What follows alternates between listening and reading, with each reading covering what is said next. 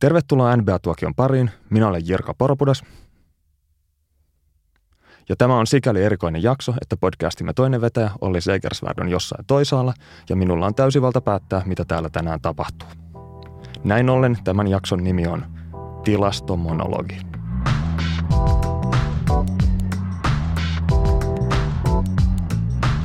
Otetaan kuitenkin alkuun ripeä markkas minuutti ja käydään no, todella nopeasti läpi myös vähän NBAn pudotuspelien ennakkoasetelmia. Kuten olette varmaan uutisista kuulleet, niin Lauri Markkasella on ollut tässä viime viikkoina vähän selkävaivoja ja hän on itse asiassa pelannut viimeisimmän NBA-tuokion jälkeen vain kaksi matsia. Eli viime perjantaina pelasi Milwaukeeita vastaan 22 minsaa ja teki yhdeksän pinnaa ja lauantaina ei edes lähtenyt sitten Detroittiin vieraspelireissulle matkaa, vaan jäi tuonne tuota Chicagoa harjoittelemaan ja liittyi joukkueen vahvuuteen sitten tiistaina Houstonissa. Houstonia vastaan teki ekalla jaksolla 14 pinnaa ja koko matsissa 22 pistettä, mutta vähän semmoinen merkityksetön peli, että Bulls hävisi jotain 30 ja Markkasen plus-miinus-tilasto oli miinus 41 pinnaa. Semmoisia merkityksettömiä loppukauden tappiopelejä, jotka on tietenkin tulokkaalle hyvää kokemusta, mutta – mutta tota, ei tuosta nyt tarvi varmaan Suomeen äidille kirjoitella. Ja Chicagon päävalmentaja Fred Hoibergilla oli selvää palautetta Markkaselle. Oli sitä mieltä, että ensi kausi, tai siis korjaan seuraava terassikausi eli ensi kesä on äärimmäisen kriittinen Markkasen kehityksen kannalta ja hänen täytyisi hankkia todella paljon lisää voimaa ja, ja tota, tämä kaikkein pahimmat kurjat epäili jopa, että tämä tarkoittaa sitä, että Markkasen pitäisi olla koko kesä junttisalilla Chicagossa, mikä johtaisi siihen, että hän missaisi sitten nämä tota, kesällä pelattavat Suomen maajoukkueen MM-karsintaottelut.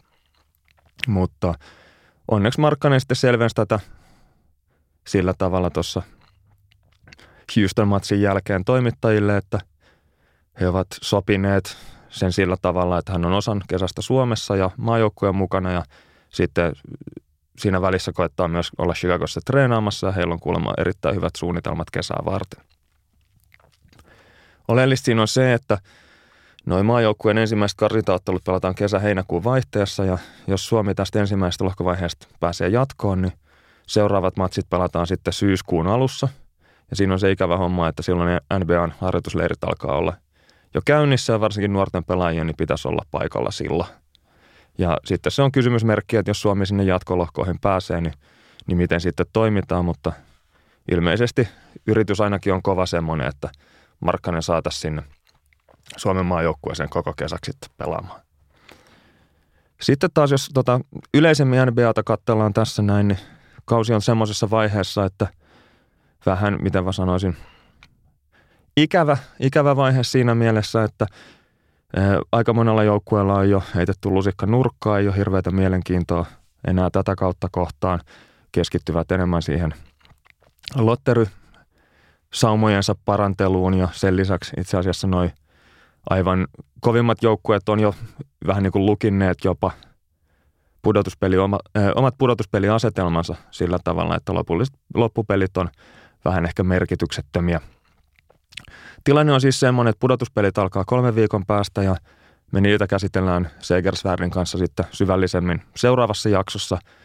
Mutta jos nyt nopeasti yrittäisi niitä vähän vilkasta läpi, niin tilanne on semmoinen, että käytännössä sekä idässä ja lännessä niin ensimmäinen ja toinen sija runkosarjassa alkaa olla aika vahvasti taputeltu. Eli lännessä Houston on 100 prosentin todennäköisyydellä ykkönen ja Golden State on kakkonen ja sen jälkeen tota, idässä vastaavasti, niin Toronto ja Boston on hyvin vahvasti noilla kärkisijoilla niin, että Toronto on ennakkosuosikki ykköseksi ja Boston kakkospaikalle näyttäisi menevän. Varsinkin kun Bostonilla on tota, aika paljon loukkaantumisia, niin on hyvin epätodennäköistä, että he enää Torontoa saisi kiinni. Eli käytännössä tämä tarkoittaa siis sitä, että siellä on nyt kaikkein huonoimmat kymmenen jengiä, niin heillä ei ole penniikään tässä kaudessa enää kiinni ja sitten – neljä parasta joukkuetta, niin heilläkään ei ole juurikaan mielenkiintoa muuta kuin koettaa pitää jätkät terveenä. Sitten sekä idässä ja lännessä niin on vielä vääntöä siitä, että miten noin pudotuspelien asetelmat menee noiden heikompien joukkueiden osalta. Mutta siinäkin on vähän semmoinen miten mä sanoisin, tasoerot on sen verran rajoja noiden joukkueiden välillä, että se on enemmän siitä kiinni, että ketkä pääsee tokalle kierrokselle ottaa turpaa, kuin niinkään siitä, että kenellä olisi oikeasti mahdollisuuksia mestaruuteen. Eli lyhyesti tiivistettynä, niin idässä Toronto on ykkönen, Boston on kakkonen, sen jälkeen Cleveland ja Philadelphia painii siitä, että kumpi saa kolmas ja kumpi saa nelossion sijan runkosarjassa. Ja sitten sen jälkeen todennäköisesti joukkueet on Indiana, Washington, Miami ja Milwaukee.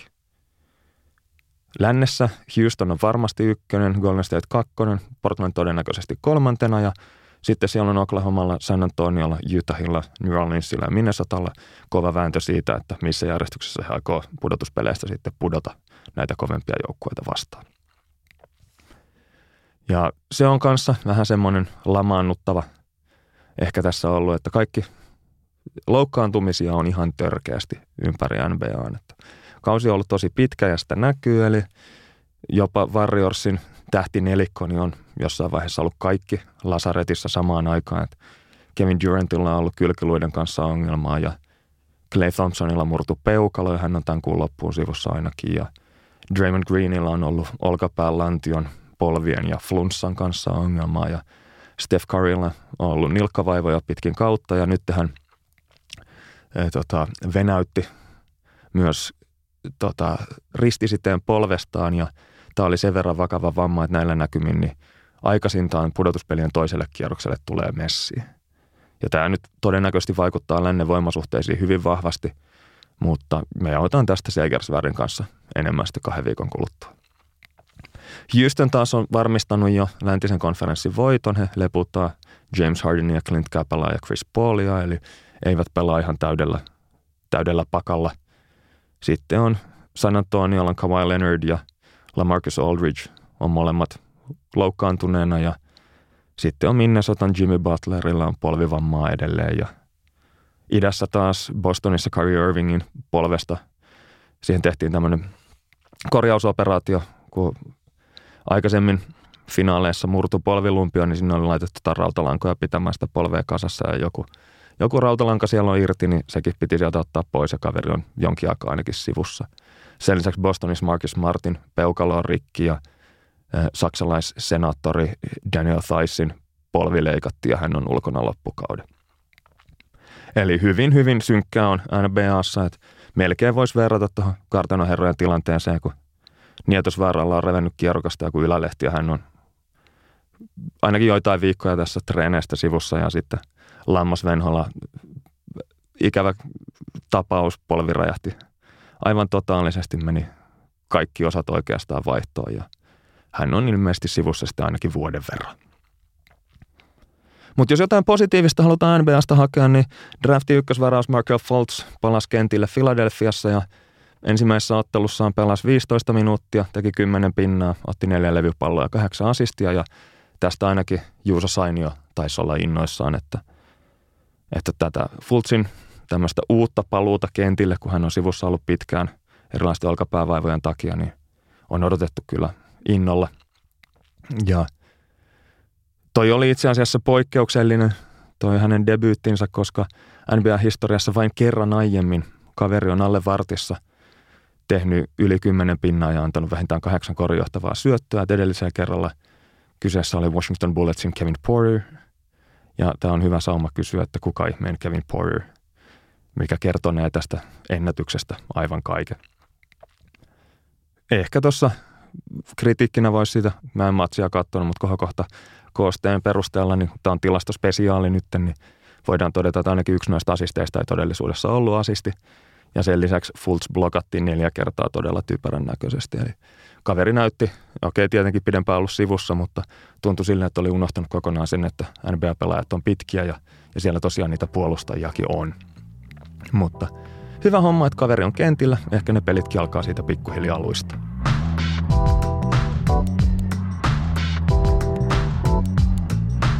No niin, ja siirrytään sitten tilastomonologin pariin. Eli Tämän jakson rakenne on semmoinen, että mä sanon aluksi muutaman sanan koripallosta tilastoitavana urheilulajina ja koripallon perustilastoista. Ja sitten sen jälkeen vähän käsittelen tilastojen käyttämistä suoritusten arvioinnissa ja Sen jälkeen manaillaan hyvien puolustustilastojen puuttumista ja käydään läpi semmoisia oikeasti oleellisia tilastoja, joita mä itse pidän hyvin tärkeinä. Sitten on, käydään läpi muutamia hassuja tilastoja, joista mun mielestä puhutaan aivan liikaa ja lopuksi sitten mä sanon muutaman sanan sen suomalaisen koripallotilastoinnin nykytilasta ja sitten loppuun tehdään katsaus koripallotilastoinnin tulevaisuuteen. Ja Tämän jakson pointtina on siis se, että mä nyt jauhan kaiken näköistä, mitä mulle tulee mieleen, kun sanotaan, että puhuppa koripallo, koripallotilastoista. Ja tämä näkemys saattaa olla vähän kuulostaa yltiökriittiseltä ja kyyniseltä ja negatiiviselta, mutta ehkä se kertoo enemmänkin musta kuin näistä koripallotilastoista. Ja tässä on hyvä muistaa, että tilastot on oikeasti tärkeitä suorituksen mittareita, mutta tämä monologi on ehkä – enemmänkin varottelua niiden mahdollista sudenkuopista. Ja sitten yritän muistutella siitä, että kaikkia kentän tapahtumia ei voi suruttavaan summailla yhteen, vaan että erilaisissa tilastoissa on laadullisia eroja ja, ja samaan sarakkeeseen merkityt tilastotkin saattaa pelitilanteesta riippuen niin olla hyvinkin eriarvoisia tai erityyppisiä. Koripallo tilastoinnissa niin perusajatus on semmoinen, että tilastot jaksaa katsoa kaikki matsit. Eli kukaan ei oikeasti kerkeä katsoa kaikkia korispelejä ja, ja tota, kerkeä tai jaksa. Että kyllä siinä niin kuin vähitellen alkaa koripallo maistua puolta, jos kaikki matsit pitäisi kahlata läpi. Eli sen takia tilastoja pidetään. Tilastot pitää kirjaa niistä matseista, joita ei ole nähty ja kokoaa semmoisen yleisnäkemyksen siitä, mitä niiden tilastojen valossa kentällä on tapahtunut. Mutta tämä voidaan myös kääntää niin päin, että nämä tyypit, jotka näitä tilastoja pitää, niin on katsojia, jotka kirjaa muistiin sen, mitä he näkee. Ja nämä muistiinpanot perustuu vahvasti siihen, että mitä virallisiin koripallotilastoihin on määritelty pidettäviksi Eli mitä ne tilastojen määritelmät on ja ne ei kaikissa tilanteissa tietenkään ole aivan parasta mahdollista A-luokkaa. Koripallo on tilastoitavana lajina sikäli mielenkiintoinen, että koripallo on hyvin tasa-arvoinen ja hyvin monenkirjava laji tilastoitavaksi. Eli jokainen pelaaja voi tehdä kentällä ihan mitä vaan, eli ei ole mitään semmoisia tiukasti rajattuja rooleja – kuten esimerkiksi baseballissa tai jenkkifudiksessa. Eli korispelaajat kaikki puolustaa, kaikki hyökkää. Jokainen voi heittää, jokainen voi syöttää. Vastaavasti voi puolustuspäässä puolustaa ihan ketä tahansa vastustajan jätkää ja niin edelleen. Ja toisaalta koriskentällä voi tapahtua hyvin monenlaisia asioita ja esimerkiksi koritkin voidaan tehdä lähes äärettömän monella eri tavalla ja, ja itse asiassa se on sillä tavalla, että – Jossain tilanteessa jopa ohiheittäminen voi olla positiivinen suoritus. Jos heittäjä on ottanut hyvän heiton valinnan ja hänen joukkuetovereilla on täysin ylivertaiset asemat korinalla, niin silloin se ei haittaa, vaikka heitto menee ohi, koska joukkueella on hyvät saamat saada siitä hyökkäyslevypallon. Ja jollain tavalla kaikkien näiden koripallosuoritusten arvo on sidoksissa niihin olosuhteisiin, missä näitä suorituksia tehdään ja se ei ole ihan suoraviivasta tai jos näitä tapahtumia sitten pelkistellään yhteenlaskettaviksi summiksi, niin se saattaa helposti yksinkertaistaa pelisuorituksia liiankin kanssa sillä tavalla, että se todellinen lajia kuvaava sisältö sieltä saattaa hukkua matkalta. Ja jos korista haluaa verrata johonkin toisiin Amerikassa isoihin lajeihin, niin esimerkiksi baseball ja jenkkifudissa on luonteeltaan tämmöisiä staattisia ja diskreettejä lajeja – ja tarkoittaa siis sitä, että tilanne aina käynnistyy, kun peli lähtee käyntiin ja sitten kun suoritus on ohi, niin sitten pidetään pieni break ja laitetaan joko line of scrimmage uudelleen kuntoon ja otetaan seuraava downi jenkkifudiksessa tai baseballissa palautetaan syöttäjälle, joka sitten antaa seuraavan syötön sinne kohti syöttölautasta. Baseball on sikäli mielenkiintoinen, että se on monella tapaa jopa yksilölaji, eli käytännössä siinä syöttäjä pelaa, ja pelaa sitä lyöjää vastaan ja sitten siellä on kentällä ne kaverit juoksemassa niiden pallojen perässä, niin ne on vähän ehkä sivuroolissa siinä näiden kahden kaverin tämmöisessä kaksintaistelussa. Sitten taas, jos ajatellaan vaikkapa jalkapalloa tai jääkiekkoa, niin ne on hyvin dynaamisia ja jatkuvia lajeja siinä mielessä, että pelikello ei pysähdy, homma jatkuu aina.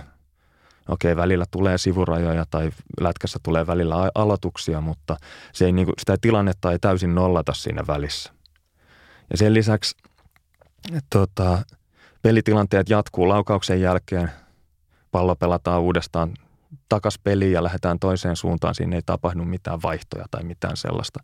Esimerkiksi jalkapallossa siinä välissä, toisin kuin jenkkifudiksessa. Ja vähän futiksia ja lätkän tapaan, niin koripallo on myös tämmöinen dynaaminen ja jatkuva laji. Eli, eli koripallossa mennään kumpaankin suuntaan monta kertaa ennen kuin tulee vaihtoja tai ikään kuin nollataan sitä tilannetta.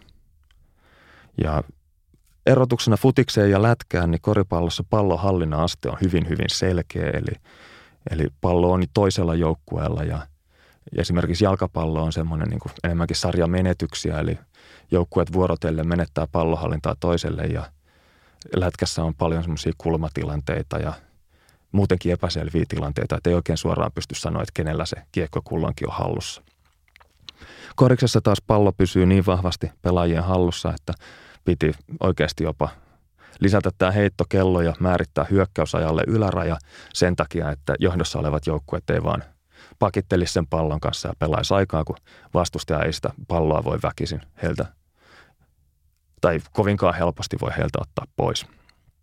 Sen lisäksi koripallossa vaikuttaa myös hyvin selkeä tämmöinen diskreetti elementti, eli, eli nämä hyökkäykset ja pallohallinnat seuraa toisiaan niin kuin junan vessa – Eli jokaisella pallohallinnalla on selkeä alku ja selkeä loppu ja ne on ikään kuin erillisiä otuksia toisistaan.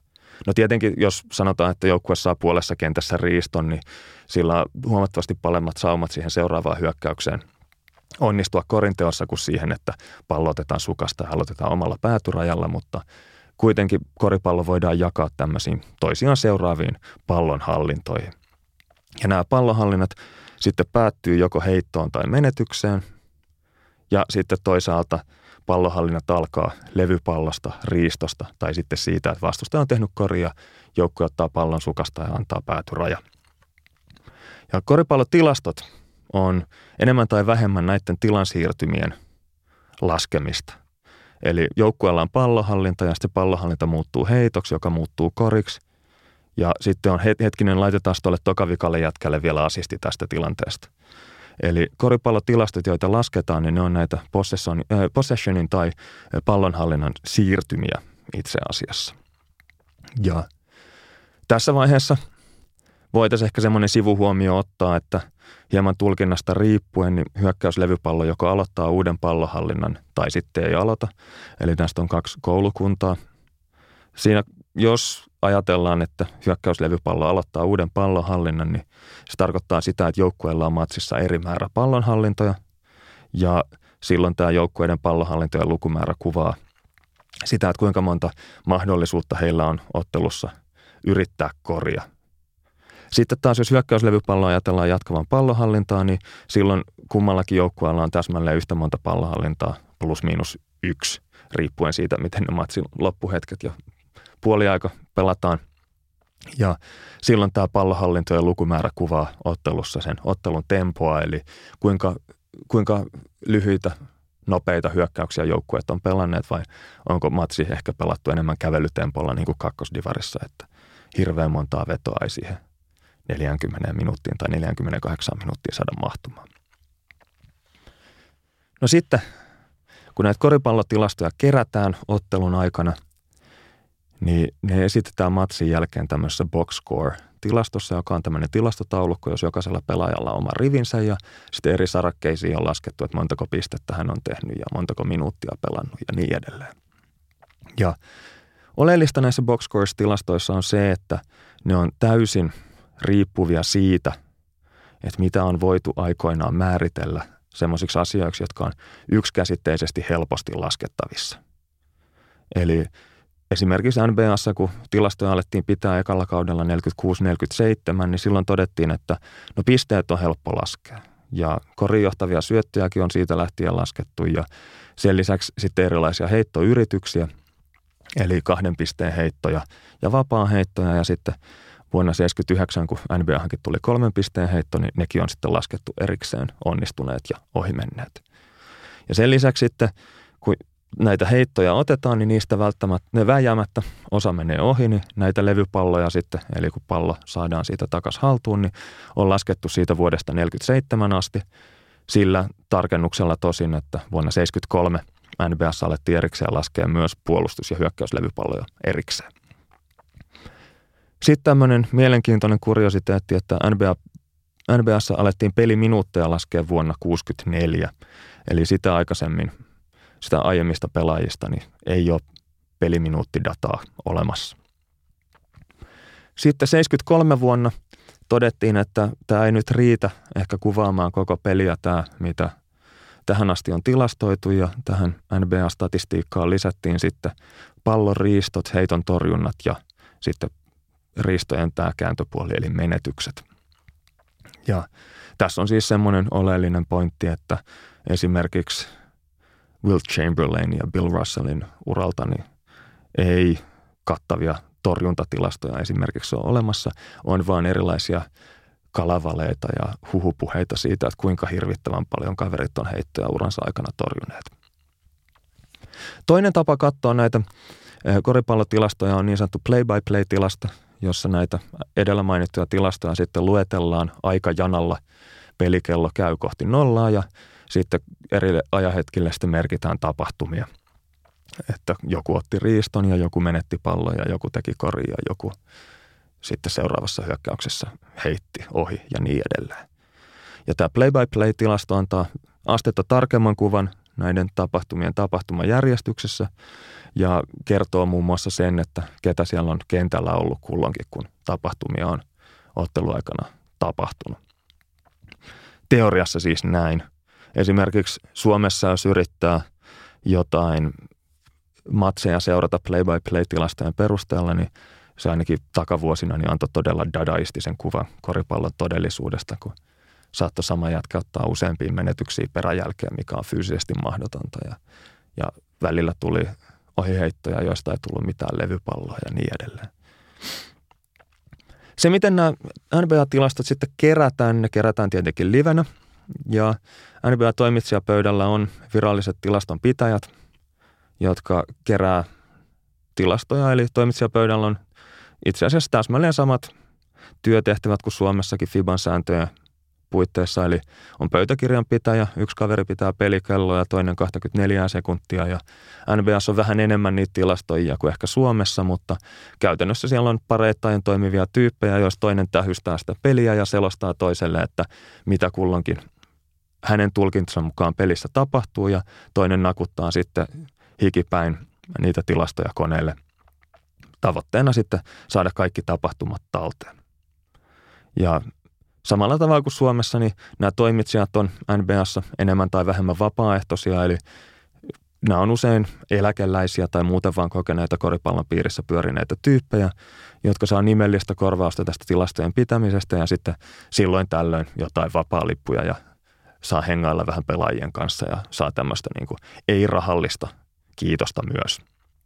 Ja Mielenkiintoista on se, että sitten kun NBA-matsit niin kuin tosissaan alkaa, eli siinä vaiheessa kun pudotuspelit aloitetaan, niin siinä vaiheessa kaikki nämä toimitsijat niin lennätetään toisilta paikkakunnilta, että ei vahingossakaan synny spekulaatiota siitä, että siellä on pelikellon pitäjä vetänyt kotiin päin tai näin. Ja, ja silloin siis kaikki nämä lennot ja majoitukset, niin liiga maksaa näille toimitsijoille sitten. No sitten kun näitä boxscore-tilastoja on kerätty, niin tota, voitaisiin vähän miettiä, että mitä niillä tilastoilla voi ylipäätään koettaa saavuttaa ja, ja mikä on realistista ja mikä on vähän hullumpaa toimintaa.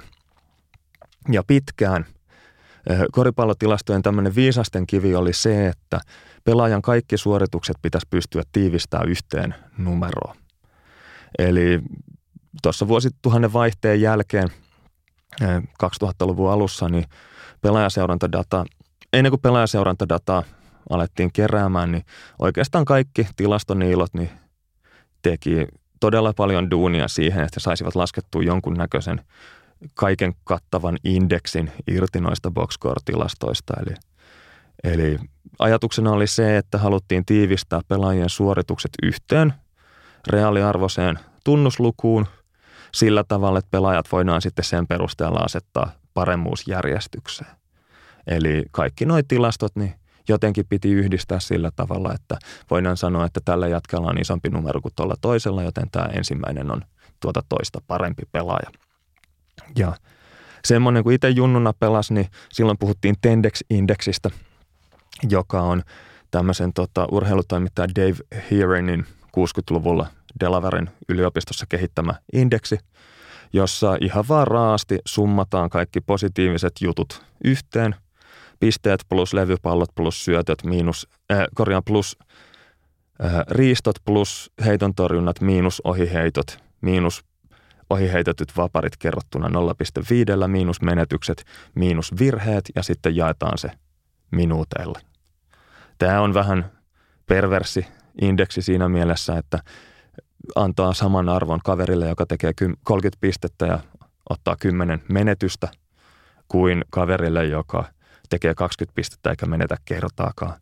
Vaikka kuka tahansa tajuaa, että se 30 pinnaa ja 10 menetystä antanut kaverini niin on pelannut aika selkeästi huonommin kuin se toinen jätkä, joka teki 20 pinnaa eikä menettänyt kertaakaan.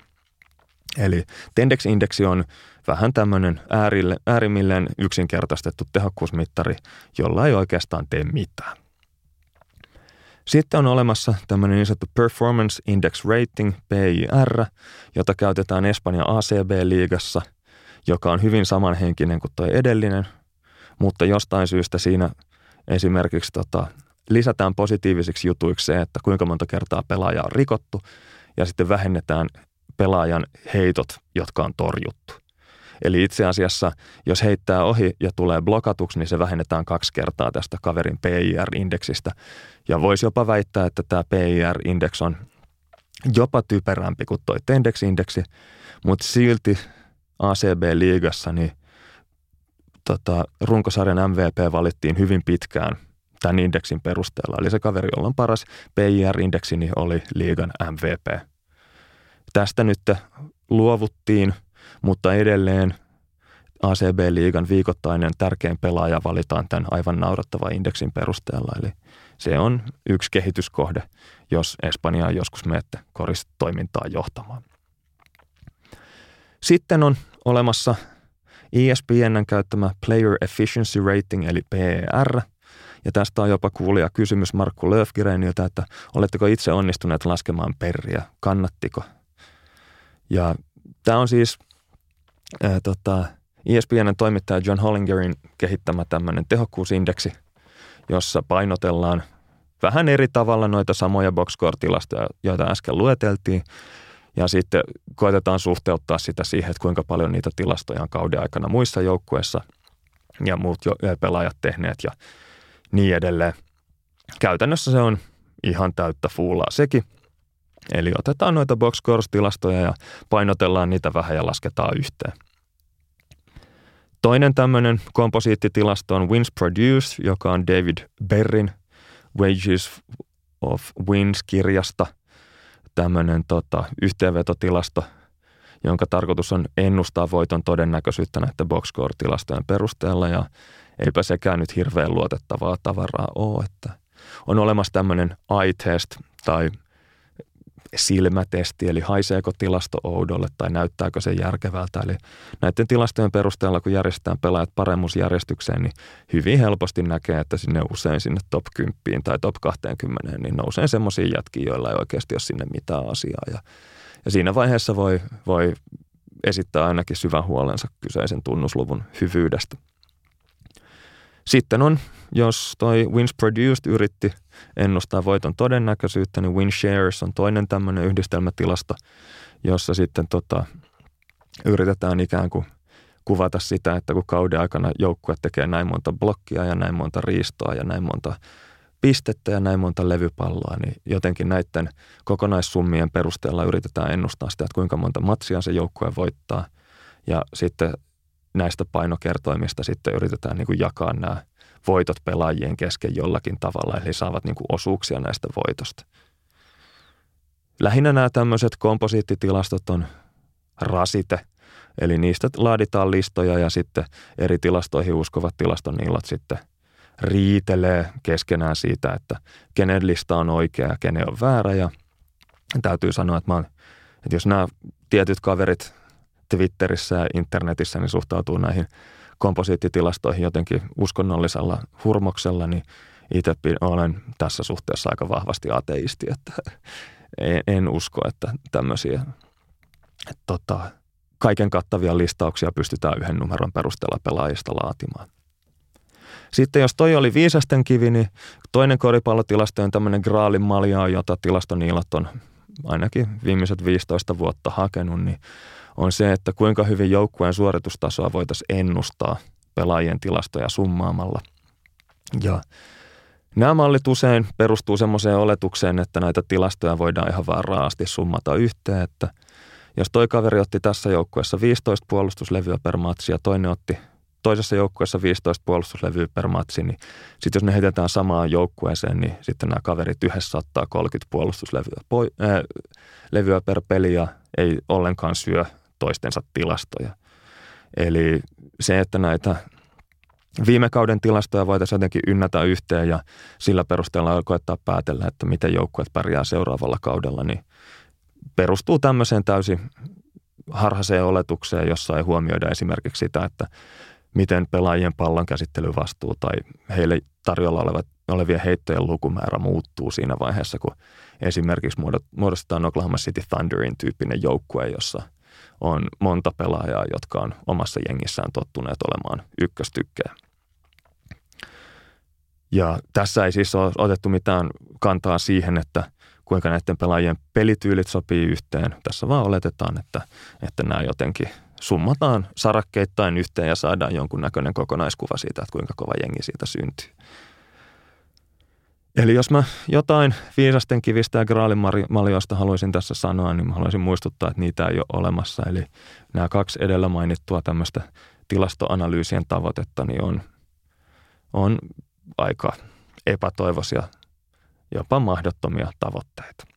No sitten semmoinen, mihin tilastoja voidaan kyllä käyttää, on – pelaajien suoritusten mittaaminen, eli voidaan sanoa, että koettaa arvioida sitä, että antaa semmoista niin yleiskuvaa siitä, että kuinka tehokas joku pelaaja on vai, vai hiihtääkö se siellä kentällä ihan täysin näkymättömänä eikä tee mitään niin kuin ottelun lopputulokseen vaikuttavia suorituksia.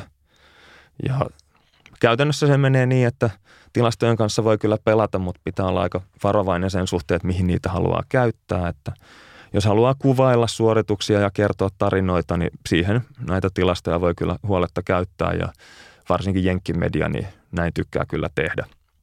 Mutta tällöinkin vastuu on sitten kuulijalla tai lukijalla ja, ja esimerkiksi tämmöiset tilastot, jotka on muotoa, että tämä on ensimmäinen kerta NBAn historiassa, kun niin tällaisia tilastoja on todella helppo muodostaa, kunhan vaan lisää tarpeeksi tarkentavia rajoituksia, että vähintään kaksi 115 senttinen pelaaja ennen joulua heittänyt yli näin ja näin monta kolmen pisteen heittoa ja niin edelleen. Niin varmasti alkaa löytyä tämmöisiä ensimmäisiä kertoja sitten ihan mistä tahansa kaudelta. Sitten jos tilastoja käytetään esimerkiksi valmentajien joukkueella asettamissa tavoitteissa tai pelaajien ja valmentajien kannustijärjestelmissä, niin siinä vaiheessa täytyy olla kyllä snadisti varovainen, että se on aina – pienimuotoinen riski lisätä vaikka pelaajan sopimukseen joku tilastollinen tavoite. Eli tota, jos ottaa nyt vaikka esimerkkinä Spursin Matt Bonnerin, jolle tuossa 2010 tietämillä, niin luvattiin 100 000 dollaria ekstraa kaudesta, jos hänen kaikkien heittoprosenttiensa summa on yli 169 prosenttiyksikköä. Eli täysin mielipuolinen mittari. Eli otetaan vapaa-heittoprosentti, kahden pisteen heit, äh, korjaan äh, pelitilanneheittojen prosentti ja kolmen pisteen heittojen prosentti ja summataan ne yhteen. Ja jos se summa olisi ollut yli 169, eli Matt Bonner olisi heittänyt hyvin tuolla kaudella ja hän olisi saanut ekstra 100 tonnia. No ei saanut tuolla kaudella ja, ja muutenkin tuossa voi huomata sen, että kolmoset tulee laskettua kahteen kertaan, jos ynnätään pelitilanneheittoja ja kolmen pisteen heittojen prosentteja yhteen. Toisaalta esimerkiksi Baron Davisille luvattiin miljoona siitä vuonna 2010, että Los Angeles Clippers voittaa 30 matsia. Eli joukkue olisi silti ollut todella huono ja hyvin kaukana pudotuspeleistä, mutta jos joukkueen tähti olisi pystynyt joukkueen johdattamaan 30 voittoon, niin hän olisi saanut ekstra miljoonan kauden päätyttyä ja ja koska Clippers on Clippers, niin joukkue voitti 29 matsia ja Baron Davis jäi ilman tota miljoonaa. Sitten muita tämmöisiä kannustimia, mitä pelaajilla on ollut, niin eh, Glenn Big Baby Davisille, niin hänelle ei ollut tämmöistä niin kuin ylipainosakkoa, mutta hänellä olisi tarjottu puoli miljoonaa siitä, tai tarjottiin puoli miljoonaa siitä, että hän olisi pitkin kautta tämmöisissä punnituksissa niin pysynyt ottelupainossa ja se oli itse asiassa semmoinen kannustin, että hän Bostonissa jopa ton puolen miljoonan bonarin sitten sai. Ja sitten oli tällainen tota, Derek Character-niminen sälli, jolle luvattiin tulokkaana bonus 125 000 dollaria siitä, että jos hän olisi tarpeeksi kevyt silloin, kun joukkueen harjoitusleiri alkaa.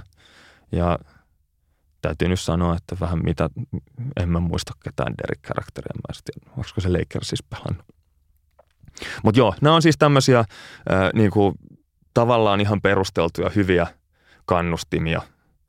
Mutta sitten on olemassa tämmöisiä vähän vähemmänkin hyviä kannustimia, joissa sitten tulee niin sanottu Goodhartin laki äh, huomioitavaksi. Eli siinä vaiheessa, kun mittarista tulee tavoite, niin se ei ole enää hyvä mittari. Eli tässä on taustalla tämmöisiä esimerkkejä, että esimerkiksi aikoinaan silloin kun britit hallitsi Intiaa, niin Delhissä oli ongelma, että siellä oli todella paljon myrkyllisiä koobria. Joten brittihallinto lupasi sitten tapporahan jokaisesta kuolleesta koobrasta, joka heille toimitetaan. Ja tämä johti sitten siihen, että, että tota, nokkelat delhiläiset sitten alkoi kasvattaa näitä koobria tapettavaksi.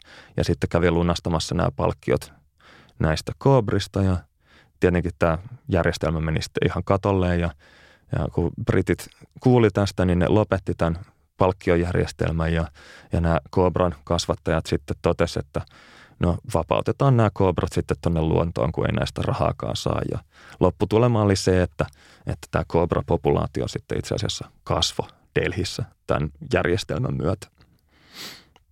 Toisaalta sitten 1945-1960 Kanadan hallitus rahoitti orpokoteja 70 sentillä per orpo per päivä ja sitten psykiatrisia tämmöisiä hoitolaitoksia yli kahdella dollarilla per päivä per potilas. Ja väitetäänkin, että tuona aikana niin jopa 20 000 kanadalaista orpoa olisi sitten julistettu mielisairaiksi sen takia, että katolinen kirkko olisi saanut heistä sen puolitoista dollaria korvausta päivää kohti enemmän, mikä taas on sitten tämmöinen vähän ehkä ikävä seuraamus tämmöisestä kannustijärjestelmästä, joka ohjaa toimijoita käyttäytymään vähän väärällä tavalla. Miksi mä, no niin, Joo, mä nyt jorisin käärmeistä ja mielisairaaksi julistetuista orvoista sen takia, että nämä, nämä NBA-pelaajien sopimuksiin lisätyt tilastobonuksetkin saattaa joskus johtaa semmoiseen käyttäytymiseen, joka ei ole ehkä joukkueen eduksi. Esimerkiksi viime vuonna Blazersin Mo Harkless, niin hänellä oli sopimuksessaan tämmöinen puolen miljoonan bonus, jos hän heittää kolmaset sisään yli 35 prosentin tarkkuudella. Ja – ennen runkosadan vikaa peliä, niin hän oli just ja just 35,1 prosentissa. Ja tarkoitti sitä, että jos hän olisi tota, heittänyt vaikka 0 kautta 1 kolmoset siinä kauden vikassa pelissä, niin se olisi maksanut hänelle puoli miljoonaa. Mikä sitten tarkoitti sitä, että kauden vikassa matsissa niin Harkless jätti kolkit vetämättä ja sanomattakin lienee selvää, että tämmöinen rajoite jollain yksittäisellä pelaajalla niin ei varmastikaan joukkueen menestymisen kannalta paras mahdollinen asia.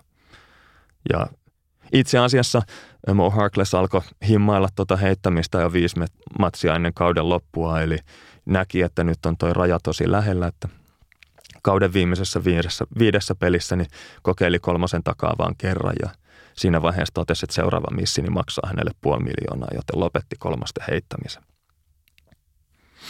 Toisaalta viime kaudella Ricky Rubio – hänellä oli tämmöinen pykälä sopimuksessa, että hänelle maksetaan 100 000 dollaria siitä, että heittää yli 40 prosenttia pelitilanneheitoista sisään ja hänkin oli ennen kauden vikaa ottelua semmoisessa tilanteessa, että oli heittänyt 40,2 prosenttia heitoistaan sisään, eli huono heittopäivä olisi saattanut maksaa hänelle 100 tonnia.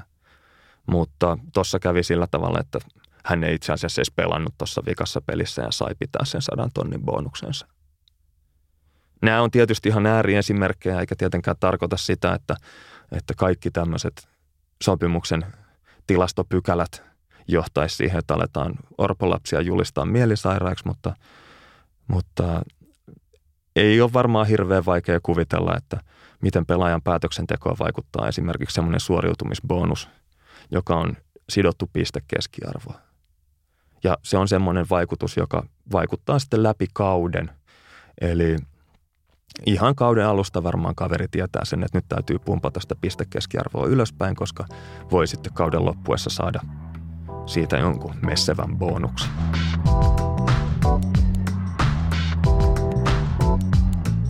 Sitten voisi ehkä hetken aikaa jauhaa siitä, että, että miten koripallo on korinteko peli, eli se joukkue, joka tekee enemmän pisteitä, eli tekee enemmän koreja, voittaa. Ja tämä on tavallaan totta, mutta tavallaan myöskään ei. Ja puhutaan tämmöisestä ilmiöstä kuin scoring blindness, eli pistesokeus.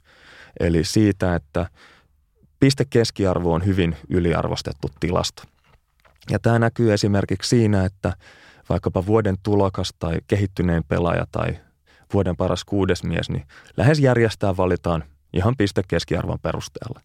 Tai sillä tavalla, että tietenkin hyvät pelaajat tekee enemmän pinnoja, mutta esimerkiksi kuudenneksi pelaajaksi valitaan hyvin usein semmoinen kaveri, joka tulee vaan vaihtopenkiltä ja alkaa kylvää palloa ilmaa, ilman sen suurempaa kontribuutiota siihen muuhun tekemiseen siellä kentällä.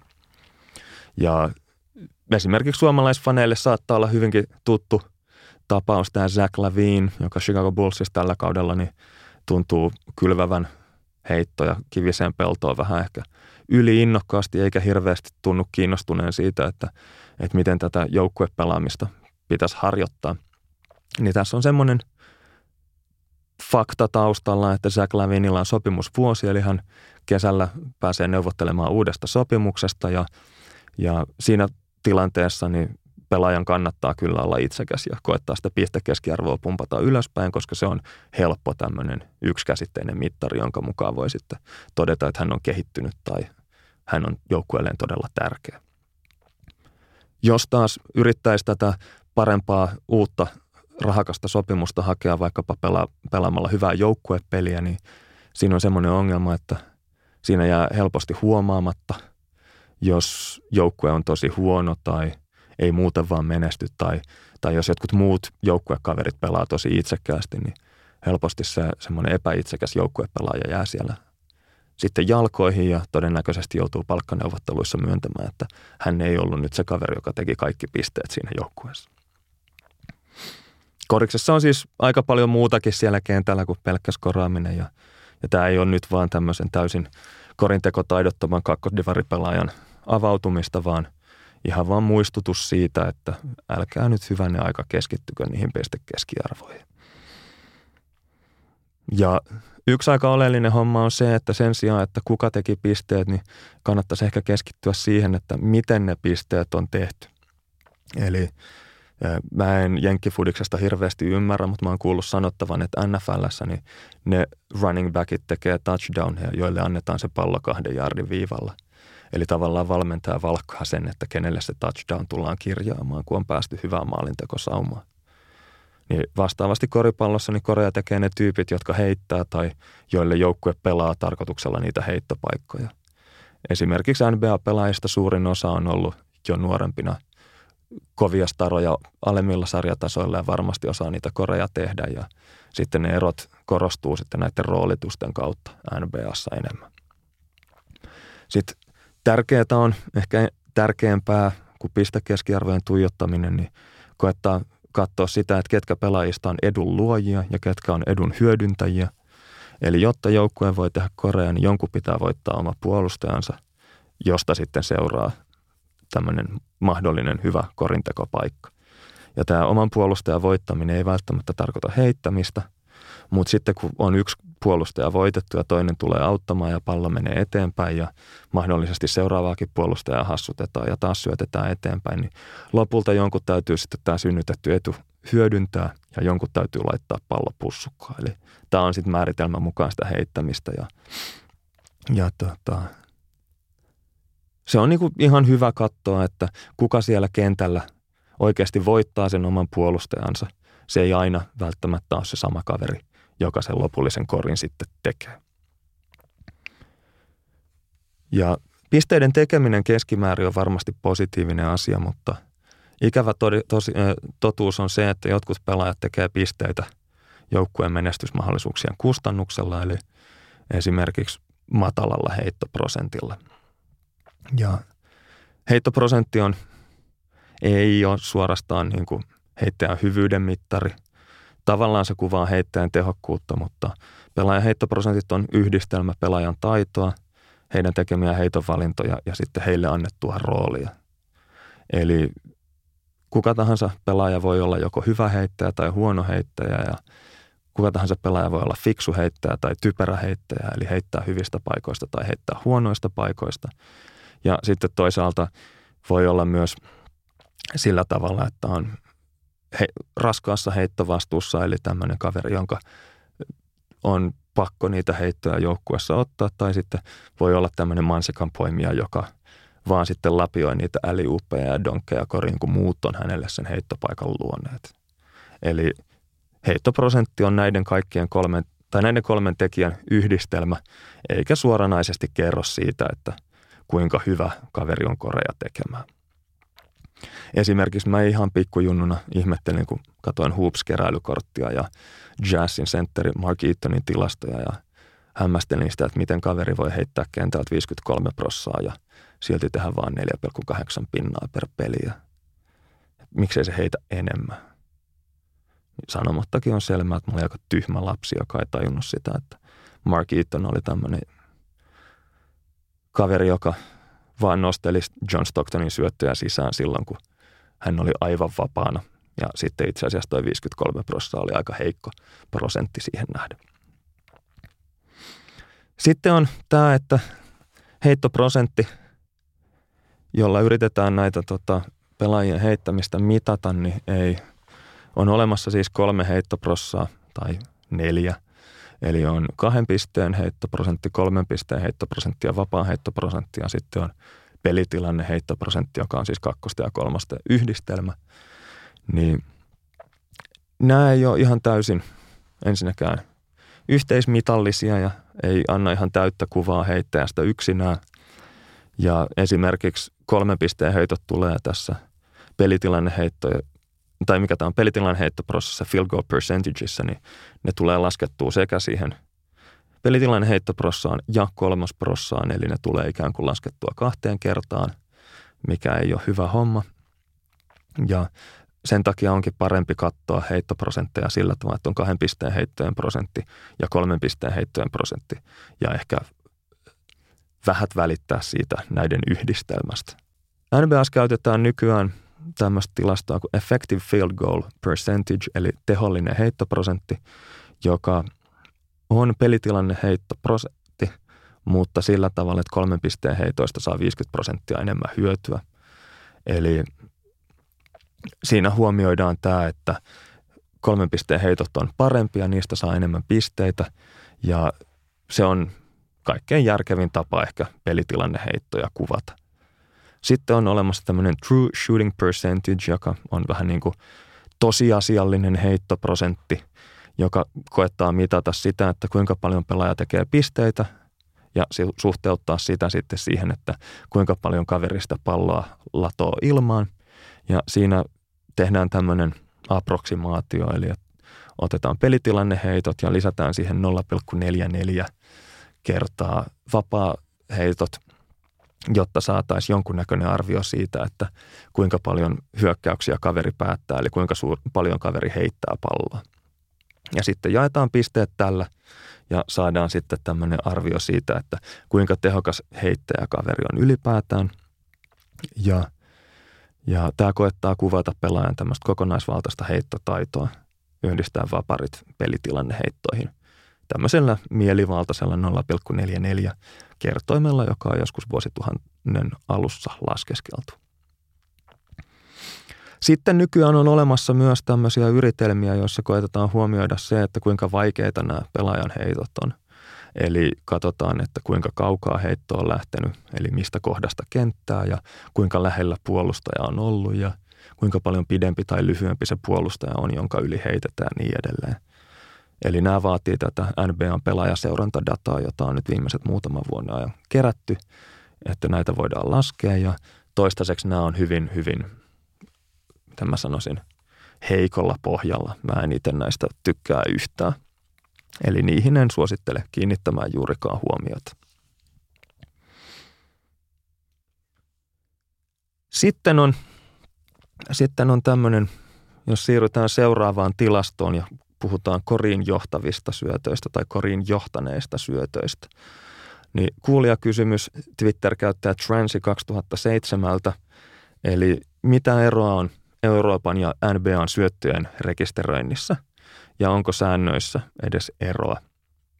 Ja periaatteessa, jos mä nyt käyn tästä vaikkapa tämän Suomessa käytössä olevan FIBAN määritelmän läpi, niin pelaajalle merkitään syöttö, jos se johtaa suoraan joukkuetoverin korintekoon.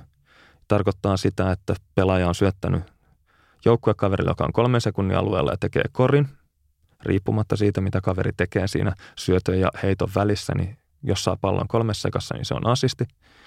Jos syötetään pelaajalle, joka on kolmen sekunnin ulkopuolelle ja kaveri tekee korin kuljettamatta palloa. Siis ei laita palloa maahan, vaikka se ei olisi 15 sekuntia pallokourassa, tuijottaisi mitä tapahtuu ja sitten heittäisi, niin siitä pitäisi tulla korinjohtava syöttö. Tai sitten jos syöttö annetaan pelaajalle kolmen sekunnin alueen ulkopuolella ja hän tekee korin sillä tavalla, että ottanut yhden tai useamman pompun, jos heittäjällä ei ole puolustajaa suoraan edessään ja häntä kasvot, kasvotusten. Ja sama periaate pätee myös nopeissa hyökkäyksissä – niin kauan kuin syöttö annetaan siellä hyökkäyspäädyn puolella tai puoleen kenttään. Eli se, että antaa omassa päässä kaverille pallon ja sitten toinen heittää oman korialta kolmosen summerin soidessa, niin siitä ei saa korijohtavaa syöttöä, koska se tapahtuu se syöttö omassa päässä. Eli nämä on niin kuin, tota, syötön määritelmä FIBAN sääntöjen mukaan. Ja sitten tähän täytyy myös huomioida se, että myös vapaaheitoista tulleet pisteet lasketaan. Eli jos pelaajalle syötetään pallo ja häntä rikotaan ja sitten heittää vähintään toisen näistä vapareista sisään, niin siitä syöttäjälle pitäisi merkitä pelitilannekori. Tämä on semmoinen poikkeama. NBAssa tota, näistä vapareista ei saa syöttää. Ja tota, muuten NBAn ja FIBAn syötön määritelmässä ei hirveästi ole eroa. NBAssa siinä on enemmän tulkinnan varaa ja se on perinteisesti myös NBAssa tulkittu sinne niin kuin syöttäjää suosivaan suuntaan. Eli takavuosina oli ihan niin kuin semmoinen naureskelun aihe, kuinka paljon korijohtavia syöttöjä NBAssa oli tapana kirjata. Ja nykyään toi FIBAn määritelmä on hyvin lähellä NBAta. Ja tota, syöttöjä pitäisi merkitä samassa suhteessa kuin NBAssakin. Ja NBAssa sitten tuosta vaparista tosiaan ei saa syöttöä ja ei ole ennenkään saanut, niin sitä ei haluta muuttaa, koska halutaan pitää tilastot eri vuosikymmenten välillä edes jollain tapaa vertailukelpoisina. Ja ikävä totuus on myös se, että eipä noista vapaaheitoista saa korjohtavaa syöttöä kyllä Suomessakaan. Eli kannattaa ihan huvin vuoksi katsoa vaikkapa basket.fi, basket.fiistä ihan mikä tahansa matsin play-by-play-tilastoa ja filteröidä sieltä näkyviin vaan vaparit ja korijohtavat syötöt. Niin aika harvassa on ne tilanteet, että on samalla sekuntimäärällä tai siis samalla pelitilannekellon, äh, korjaan pelikellon lukemalla niin merkittynä pari vaparia tai yksi vapari sisään ja sitten siihen koriin johtava syöttö jollekin toiselle jätkälle. Eli toi on semmoinen yksityiskohta, jota suomalaisessa tilastoinnissa ei todellakaan noudateta. Okei, toinen vaihtoehto on tietenkin se, että Suomessa vapariviivalle mennään vaan yksi vastaan yksi suorituksille, mutta mä itse pitäisin tilastointivirhettä kuitenkin todennäköisempänä tulkintana tuossa tilanteessa. Joo. Mitäköhän me sitten keksittäisiin seuraavaksi? Tämä oli siis vastaus Transin kysymykseen. No sitten toisaalta voi, voi noita tota, korijohtavia syöttöjä niin myös miettiä sitä kautta, että, että pitäisikö niissä huomioida se, että, että joistain heitoista saa kaksi pistettä ja joistain heitoista saa kolme pistettä. Eli tietenkin se on arvokkaampaa, jos syöttämällä tuottaa joukkueelle kolme pistettä, kun tuottaa joukkueelle kaksi pinnaa, mutta toisaalta sitten sinne korin alle suuntautuvat syötöt on vaikeampia kuin ehkä vapaa jatkan löytäminen kolmen pisteen kaaralta. Tämä on tämmöinen pohdiskeluaihe. Siitä on jotkut yrittänyt räpeltää jonkunnäköisiä syötön johdannaisia, joissa huomioidaan se, että kuinka monta pistettä niistä syötöistä on tullut, mutta se on ehkä vähän pilkun viilaamista. Tärkeämpi pohdinnan aihe ehkä on se, että, että onko nämä niin kuin että onko tässä kyse tilanteen luomisesta vai sitten luodusta tilanteesta. Eli onko nämä korijohtavat syötöt peräisin siitä, että kaveri on luonut tilanteen joukkuekaverille esimerkiksi voittamalla oman puolustajansa, vai onko nämä korijohtavat syötöt sitten seurausta siitä, että on vain noudattanut pelisuunnitelmaa ja asettanut pallon ennalta sovittuun paikkaan ennalta sovitulla hetkellä – eli vähän niin kuin jenkkifudiksessa pistetään potkasijalle pallo maahan valmiiksi, niin on esimerkiksi kaikkein helpoimpia asisteja on sellaiset tilanteet, joissa pelaaja seisoo pallon kanssa kaarella ja sitten syöttää pallon oikeaan paikkaan, kun heittäjä tulee screenin takaa esiin. Niin ne on semmoisia tilanteita, joissa usein se syöttäjä voisi olla ihan kuka tahansa. Ja sitten vähän riippuen siitä, että kenelle se siinä piirretyssä kuviossa tai muuten pelin virtauksessa, niin kenelle se syöttäjän rooli osuu, niin sitten napsii siitä helppoja asisteja itselleen. Sen lisäksi ei pitäisi hirveästi keskittyä näihin niin kuin tota, korijohtaviin syöttöihin, koska tota, usein pallonliike on tärkeämpää kuin se, että kuka sen viimeisen syötön syöttää – Eli on tilanteita, joissa se arvokkain syöttö ei ole se, josta se heitto lähtee, vaan se voi olla sitä edeltävä syöttö tai jopa sitä edeltävää edeltävä syöttö. Sen takia NBS lasketaan secondary assisteja, eli tämmöisiä jääkiekon toinen syöttö tyyppisiä tilastoja. Sitten jos on tämmöinen hyvin dominoiva pallon käsittelijä, joka – pitää enemmän korijohtavista syötöistä kuin syötöistä, niin se voi olla myös joukkueelle todella, todella myrkyllinen asetelma, koska silloin se joukkueen hyökkäyspeli ei, ei etene luonnollisella tavalla, kun kaveri kyttää vaan semmoisia tilanteita, joissa hän saa itse sen tilastomerkinnän. En mainitse nimiä, mutta Rajon Rondo, niin. Sitten on tietenkin tämä, että jos pallon liikettä halutaan mitata, niin – Siihen tämmöinen tavallaan luonteva mittari on syöttöjen lukumäärä joukkueella. Se lasketaan nykyään NBA raportoi Advanced-tilastoissaan, niin, tai pelaajaseurantadataan liittyy myös tämä, että kuinka monta syöttöä joukkue antaa matsin aikana. Ja esimerkiksi Golden State Warriorsin tavoite on se, että he antaisi matsissa 300 ihan vain syöttöä, ei siis korijohtavaa syöttöä, vaan että pallo vaihtaisi omistajaa 300 kertaa. Ja tässä tapauksessa siis tämä syöttöjen lukumäärä on jonkunnäköinen korvikemittari hyvälle pallonliikkeelle, eikä siis se itsearvo, jota tavoitellaan. Ja tota, tämä on semmoinen, että ei oikeasti voi ehkä joukkuetta johtaa sillä, että saa heittää vasta kun on syöttänyt viisi kertaa, niin kuin meillä oli joskus junnuissa, koska se johtaa sitten siihen, että annetaan viisi itse tarkoituksellista syöttöä ja sitten aletaan pelaamaan. Se on eri asia kuin se, että pelataan hyvää joukkuepeliä, jossa nämä viisi syöttöä tulee sen hyvän joukkuepelaamisen ikään kuin sivutuotteena. Joo. Sitten NBS lasketaan myös, tämä on uusi keksintö, onko tämä nyt muutaman kauden on laskettu niin sanottuja screeniassisteja, eli kaveri vapauttaa screenaamalla korintekijän, niin siitä hänelle annetaan screeniassisti. Ja tämä on tietenkin hyvin, hyvin katsojan silmässä oleva tilasto, eli onko se nyt kriittinen se screeni sen korin tekemisen kannalta, että vapautuuko kaveri, olisiko hän vapautunut ilman sitä screeniä myös. Ja tässä voi sitten niin kuin joku ehkä esittää vastalauseensa, että eihän se screenää tarvitse kuin vaan seistä paikallaan. Niin tähän mä sanoisin vastaväitteen, että no eihän se heittäjänkään tarvitse kuin heittää se pallo pussiin. Et kyllä toi niin kuin hyvien screenien asettaminen on taito siinä, missä heittäminenkin. Ja, ja se on vähintäänkin sen arvosta, että pelaajille annetaan krediittiä niistä joukkueen eteen tehdyistä screeneistä, jotka sitten auttaa taitopelaajia tekemään sitä, missä he on parhaita. Ja Steven Adams saa tehdä sitä, mitä hän tekee, eli kolaa vastustajan jätkiä levyksi semmoisilla äärimmäisen julmilla screeneillä.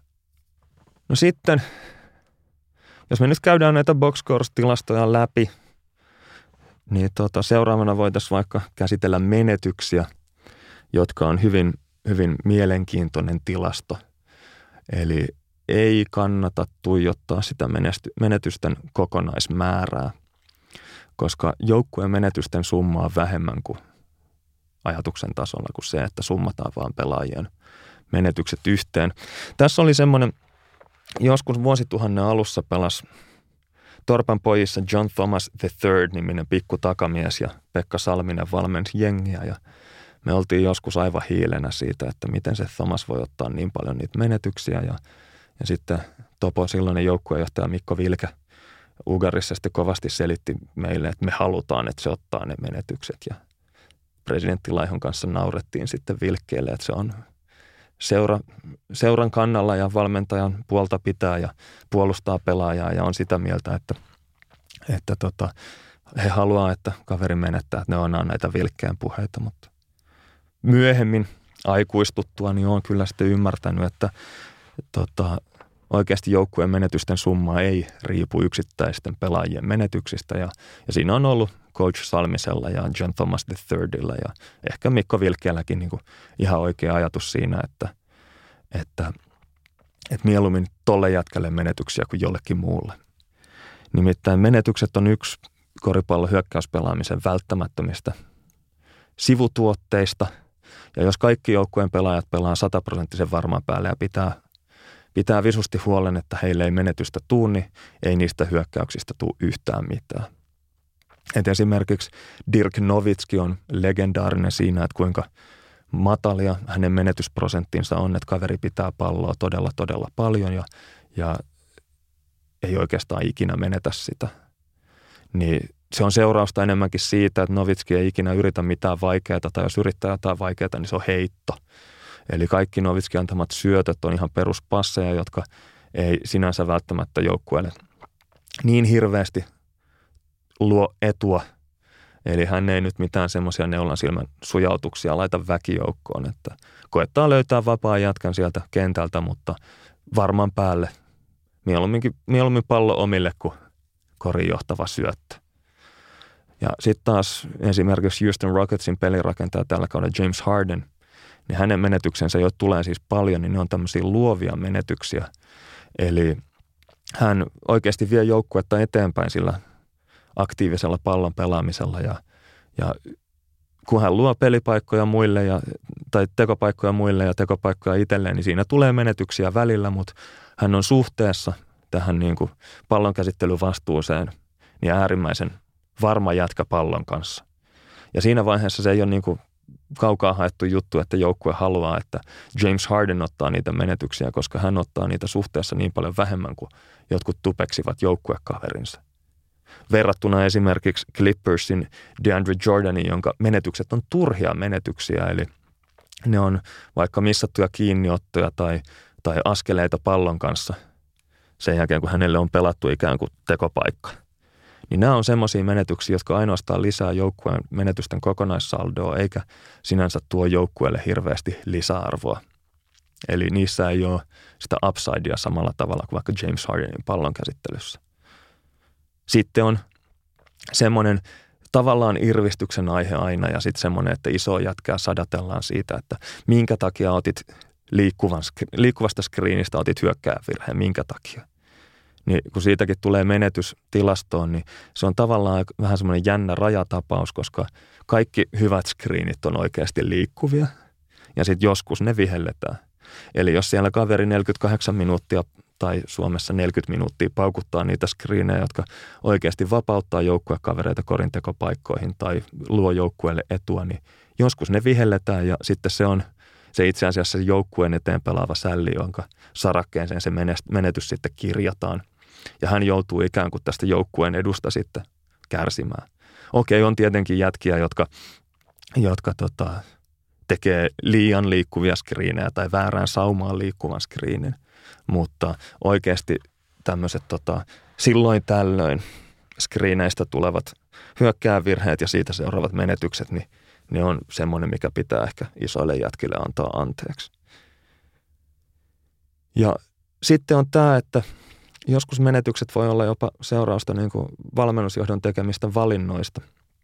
Eli kattelin joskus pikkubroidin matsia, oli ihan hiilenä siitä, kun se taas otti kolmen sekunnin rikkeellä menetyksen joukkueelle, että kaveri ei käsittele palloa juurikaan ja sitten tuommoisesta tilanteesta menee sössimään pallon vastustajalle, mutta sitten mä kuulin, että valmentajan ohje oli se, että älkää välittäkö kolmen sekunnin säännöstä, että ei niitä kuitenkaan vihelletä. Eli siellä oli joukkueen johtoportaassa tehty semmoinen ratkaisu, että laskettu, että joukkue saa enemmän etua siitä, että jos ei tätä kyseistä sääntöä noudateta, kuin siitä, että isot jätkät käy välillä loikkimassa kolmen sekunnin ulkopuolelle. Eli joskus nämä menetykset on ihan vain laskelmoidun riskin tulosta ja, ja joskus se riski realisoituu, mutta silloinkin pelaajan täytyy vain noudattaa sitä, mitä valmennusjohto on hänelle ohjeistanut.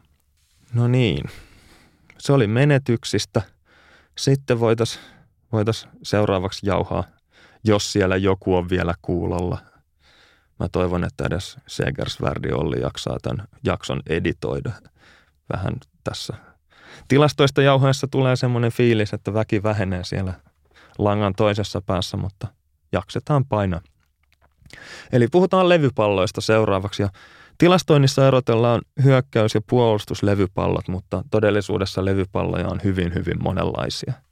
Eli esimerkiksi haastettuja levypalloja ja täysin vapaita levypalloja. Että se on ihan eri asia väkijoukossa jättiläisten keskeltä repii itselleen se pallo kuin se, että sitten vastustaja missään vaparia. Kukaan ei ole tullut edes levypalloja ja joku sen siitä sitten poimii. Ja levypalloissa oikeastaan kaikkein olennaisinta on se, että ne levypallot saadaan omalle joukkueelle. Että se ei ole niinkään tärkeää, että, että kuka ne levypallot ottaa, vaan se, että, että joukkue ne saa – Kaikkein räikeimpänä esimerkkinä on viime kauden Oklahoma City Thunderin Russell Westbrook, joka veti tosiaan triplatuplan keskiarvolla sen takia, että joukkuekaverit sulki siellä hikipäissä. Vastustaa isoja jätkiä ja sitten joukkueen räjähtävä pelirakentaja kävi ne pallot hakemassa ja lähti siitä suoraan sitten nopeammin hyökkäykseen kuin ehkä sitä kautta, että isompi jamppa ottaa levypallon ja antaa sen sitten pelirakentajalle ja, ja sitten lähdetään eteenpäin. Ja tähän niin kuin joukkueen levypallopelaamiseen liittyy oleellisesti se, että, että siellä täytyy niiden isojen jätkien sulkea omaa miestään, ettei vastustajan isot jätkät pääse niihin palloihin. Ja tämä on semmoinen tilasto, että tai tällä kaudella NBAssa alettiin sitten tilastoimaan myös näitä box-outteja, eli sulkemisia. Ja esimerkiksi suomalaiset NBA-fanit varmaan muistaa, miten jossain vaiheessa on aina ollut puhetta siitä, kuinka Robin Lopez tekee todella, todella uhrautuvaa joukkueduunia siellä ja painii vastustaja isojen jätkien kanssa ja, ja sulkee heitä pois sieltä ja antaa sitten kaiken maailman Lauri Markkasten sun muiden sitten hakea niitä levareita. Ja itse asiassa se on sillä tavalla, että tota, tuossa helmikuun puolivälissä, kun NBA julkisti nämä tämän kauden sulkemistilastot, niin siellä oli Ekpe Udo oli ykkösenä ja Robin Lopez oli kakkosena. Ja mä menin nyt hakemaan sitten, nämä siis helmikuussa julkistettiin nämä tilastot ja nyt mennään maaliskuun lopussa, niin mä ajattelin, että mä menen hakemaan sieltä jotain kivoja poimintoja.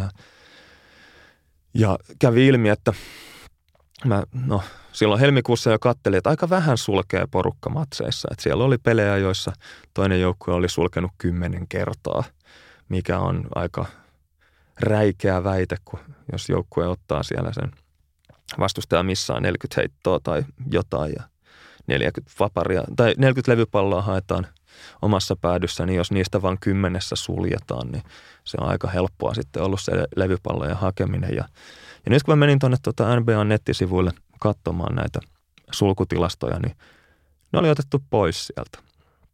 Eli nämä perustu nämä sulkutilastot Second Spectrum analytiikkafirman seurantadataan, jota he toimittaa NBAlle ja, ja ilmeisesti tässä oli käynyt niin, että oli helmikuussa katsottu, että okei, tämä alkaa olla sillä tolalla tämä analytiikka, että näitä tuloksia voidaan julkistella, mutta sitten jossain vaiheessa joku vähän aktiivisempi kriitikko oli sitten todennut, että, että hetkinen, että nämä on ihan, ihan haitarista nämä tilastot, että eihän näihin voi luottaa ollenkaan.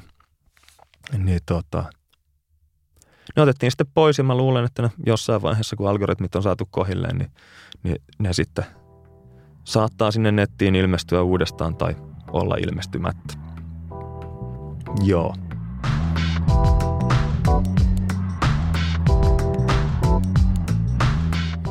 Eli siinä nyt on käsitelty kaikkein kriittisimmät boxscore-tilastot ja se vähän, mitä mulla niihin on kommentoitavaa. Seuraavaksi voitaisiin siirtyä sitten tämmöiseen ikuisuusongelmaan, eli siihen, että hyviä puolustustilastoja ei ole olemassa. Eli baseballin Moneyballin luoja Bill James on aikoinaan sanonut, että kaikessa urheilussa puolustus on vaikeammin mitattavaa kuin hyökkäys ja puolustustilastot ovat kaikkein alkeellisimpia. Eli tässä on semmoinen ongelma, että ää, tilastoitaessa koripallomatsia tai ihan mitä tahansa urheilutapahtumaa, niin on suhteellisen suoraviivasta laskea asioita, jotka tapahtuu. Mutta sitten semmoiset asiat, jotka ei tapahdu, jotka estetään, jotka ei ikinä näe päivänvaloa, niin semmoisten niin ennakoimien ja niiden laskeminen on huomattavasti vaikeampaa. Ja esimerkiksi hyvä puolustus, jossa estetään jätkää saamasta palloa semmoiseen paikkaan, mihin hyökkääjä sen haluaisi, niin se on hyvin vaikea tulkita ja, ja tämmöistä tilastoa ei NBAssa ole olemassa tai koripallossa ylipäätään.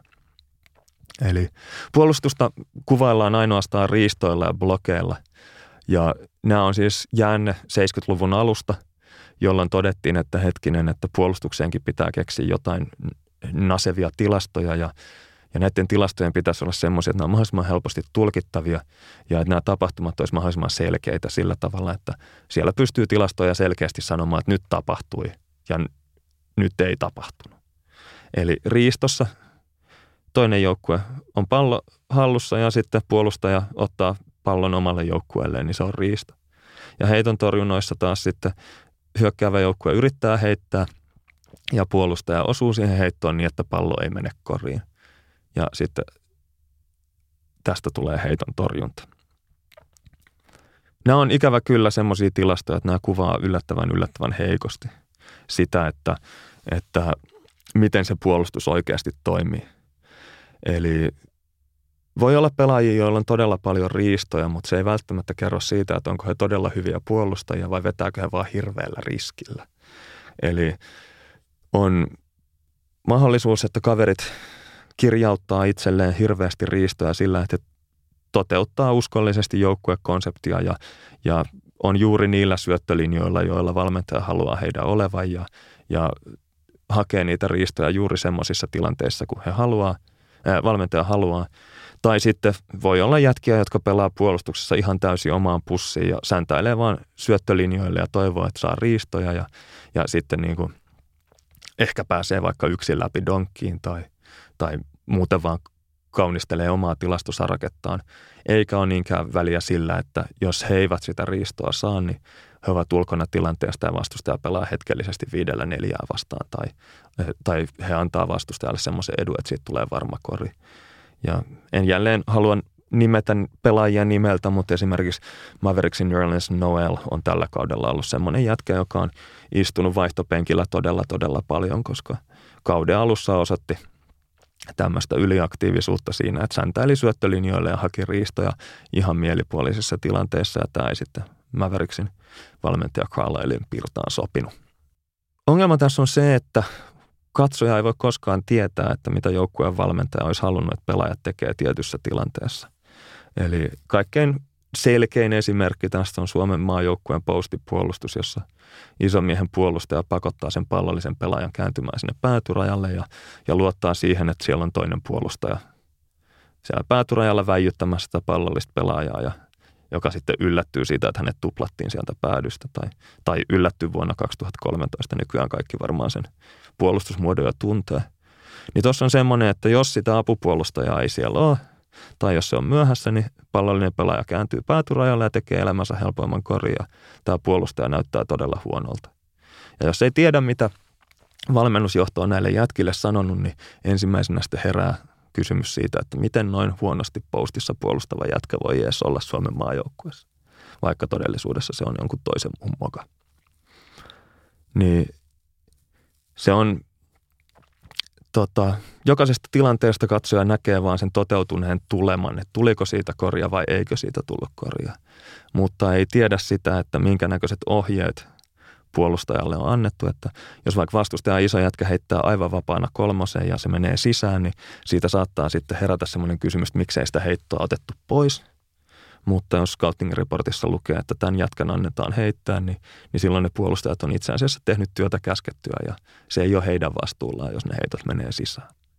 Sitten toisaalta semmoinen, niin kuin, että jos haluttaisiin juttuja laskea puolustuksessa, niin esimerkiksi hyvin pysäytetty ajo tai, tai kaveri, joka yrittää ajaa korille ja hänet pysäytetään yksi vastaan yksi, niin sen kyllä pystyy sanomaan, että okei, okay, että siinä kaveri yritti, mutta ei päässyt. Eli siitä voisi ehkä yrittää jotain krediittiä sille puolustajalle antaa, mutta kysymys kuuluu, että missä sen tavallaan ajon yrityksen raja menee, että kauanko sen kaverin pitää pungeta ja, ja miten sen täytyy – kuinka tuskastuneelta hänen täytyy näyttää, että, että siitä puolustajalle merkitään johonkin sarakkeeseen merkintä. Tai jos siellä on vastustaja saa pallon kaarelle ja puolustaja lähestyy häntä niin, että hän ei saa heittoa, niin siitäkin pystyy kyllä sanomaan, että nyt lähestyttiin niin, että joutui laittaa pallon kerran maahan ennen kuin heitti, mutta siinäkin on vaikea sanoa sitten, että puolustiko puolustaja sen niin kuin piti. Eli oliko hänelle annettu ohje, että – tältä kaverilta otetaan heitto pois ja pakotetaan laittaa pallo maahan vai, vai oliko tämä ehkä sitten kuitenkin sillä tavalla, että siellä mentiin yliaktiivisesti ja valmentajan toive olisi ollut se, että annetaan tuo jätkä heittää, että se ei osu. Se kaveri ei osu veteen, vaikka putoaisi veneestä. Sitten on tämmöinen tämmöinen tota, puolustustilasto kuin heiton torjunnat. Niistäkin herää kysymys, että, että onko nämä tämmöistä samalla tavalla kuin riistoissa, että toteuttaako puolustaja – joukkuekonseptia, eli on apupuolustajana silloin kun pitää vai, vai onko hän tämmöinen sooloilija, joka säntäilee ympäri kenttää ja, ja yrittää torjua kaikki heitot ja menee kaikkiin heittoharhautuksiin ja, ja rikkoo sen oman puolustuksen paketin sitä kautta. Niin heiton torjunnat tilastona, niin ihan kiva, jos jollain niitä heiton torjuntaa on, mutta sekin on semmoinen, että voi olla myös piru hyvä puolustaja ilman niitä torjuntoja. Eli se ei ole ihan täysin yksikäsitteistä, että miten mitataan vaikkapa jonkun korivahdin pelotetta korin alla, että, että iso jätkä vaikuttaa vastustajan korille ajoihin kahdella eri tavalla, että hän voi joko vaikeuttaa niitä heittoja tai niin kuin ajojen viimeistelyä, tai sitten hän voi jopa ennaltaehkäistä ne niin, että näitä ajoja ei synny edes ollenkaan.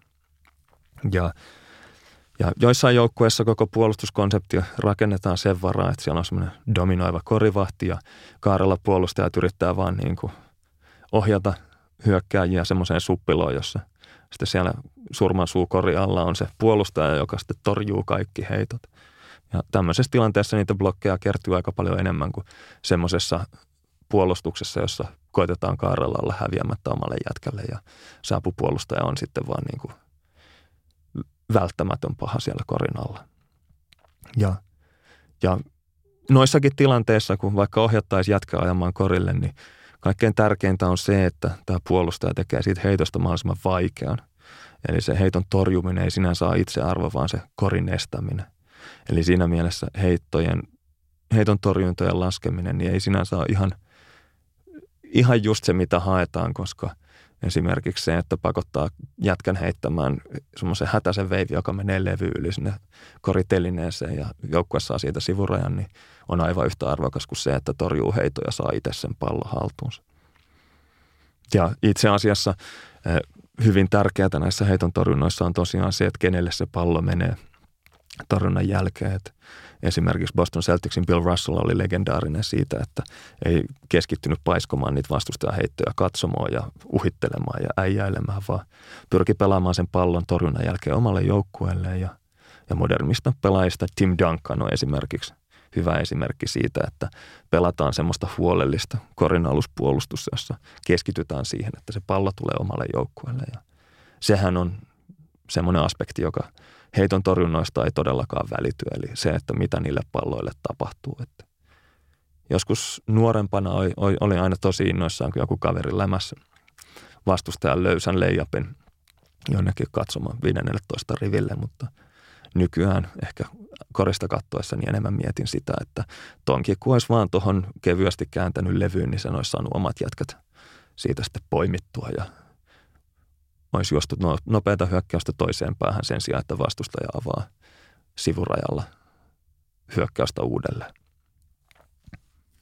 Sitten on tämmöiset tilastot, jotka NBA, NBA.comista löytyy, on deflections ja charges drawn, eli tämmöiset, tota, nämä on äärimmäisen klassisia tämmöisiä tsemppitilastoja, joita – perinteisesti apuvalmentajat on epävirallisesti laskenut joukkueiden vaihtopenkillä ainakin niin kauan kuin mä muistan. Eli nämä deflektiot, eli sitä, että puolustaja osuu vastustajan syöttöön sillä tavalla, että vastustajan peli menee sekaisin, eli tulee uusi sivuraja tai joudutaan hakemaan pallo puolesta kentästä tai jotain, niin nämä sotkee vastustajan peliä merkittävästi, vaikkei niistä nyt suoranaista pallonhallinnan vaihtumista tuukkaan ja ne voi joskus olla jopa – melkein yhtä arvokkaita kuin riistot. Ja toisaalta sitten hyökkäävirheiden hakeminen, niin se on siitä kiva suoritus, että vastustaja menettää pallon, oma joukkue saa pallon ja sen lisäksi sille pallolliselle jätkelle tai muuten vaan hyökkäävirheen ottaneelle jätkelle tulee vielä virhe siitä tilanteesta. Mutta ei hyökkäävirheetkään ole kiistattomasti positiivinen tilasto. Nimittäin tämmöisiä viheltämättömiä floppeja ei tilastoida ja tilastoista ei voi tietää, että kuinka usein tämä puolustaja on siellä katollaan. Ja, ja sitten kun yksi kaveri on selällään, niin puolustus saattaa vuotaa sen takia, että itse on ainakin syyllistynyt tähän monta monta kertaa. Ja toisaalta hyökkäävirheen hakeminen on muutenkin tämmöisen fyysisesti heikomman pelaajan hommaa ja, ja saattaa jopa korreloida keskimääräistä heikomman puolustuksen kanssa. Eli se, että jollain tyypillä on paljon hyökkäävirheitä kalastettuna, niin saattaa olla vain osoitus siitä, että painii väärässä koko luokassa siellä kentällä ja joutuu turvautumaan kaatuiluun pärjätäkseen isompia jätkiä vastaan. Sitten on semmoinen tota, dyykkipallot, eli se, että syöksytään pallon, virtopallon perään ja, ja tota, taistellaan pallo omalle joukkueelle jossain 50-50 tilanteessa. Ehkä seivataan se, että ei tullut menetystä ja niin edelleen. Niin noi on myös semmoisia tsemppitilastoja, joita joskus on nähnyt valmentajien laskeva ja ainakin mielessään niin kuin pitävän kirjaa, että nyt oli hyvä tsemppi, että kyllä tolle, tolle jätkelle täytyy jatkossakin antaa minuutteja. Muistan joskus kakkosdivarissa, kun pelattiin hongan jotain – sen kertaista vuosi, Junnu vuosikertaa vastaan ja sitten siellä yksi Junnu halusi näyttää valmentajalle, että hän on tsemppari ja dyykkasi irtopallon, niin kävin sitten vaihtopenkillä ilmi antamassa sen Junnun siitä, että toi oli muuten feikki tsemppi, että toi Junnu olisi saanut sen palla dyykkaamattakin, mutta halusi vaan näyttää valmentajille, että hän pelaa kovaa. Mutta joo, hyvin harvassa tommonen, että eikä noita tilastoja missään julkaistakaan, että sinänsä vähän ehkä aiheen vierestä.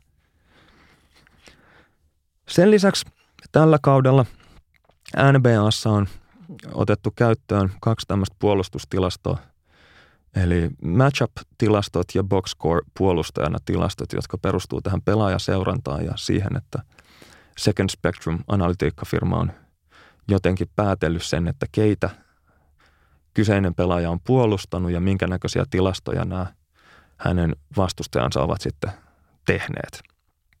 Ja todennäköisesti nämä tilastot on ihan yhtä epäluotettavia kuin aiemmat pelaajaseurantadataan perustuneet puolustusmittarit, että silloin kun Sportview, analytiikkafirma, teki NBAlle näitä pelaajaseurantatilastoja, niin heillä oli tämmöinen tota, tilasto, jossa pidettiin kirjaa siitä, että miten kutakin puolustajaa vastaan on vastustajat heittäneet ja, ja siinä vastustajan tekemät pisteet laitettiin aina lähimmän puolustajan piikkiin. Eli riippumatta siitä, että kuka oli mokannut tai kuka yritti tulla auttamaan tai oliko se jätkä vaikka korin tekijä ihan vaan väärällä puolella joku ulkopuolinen jamppa, kun se ajoi korille.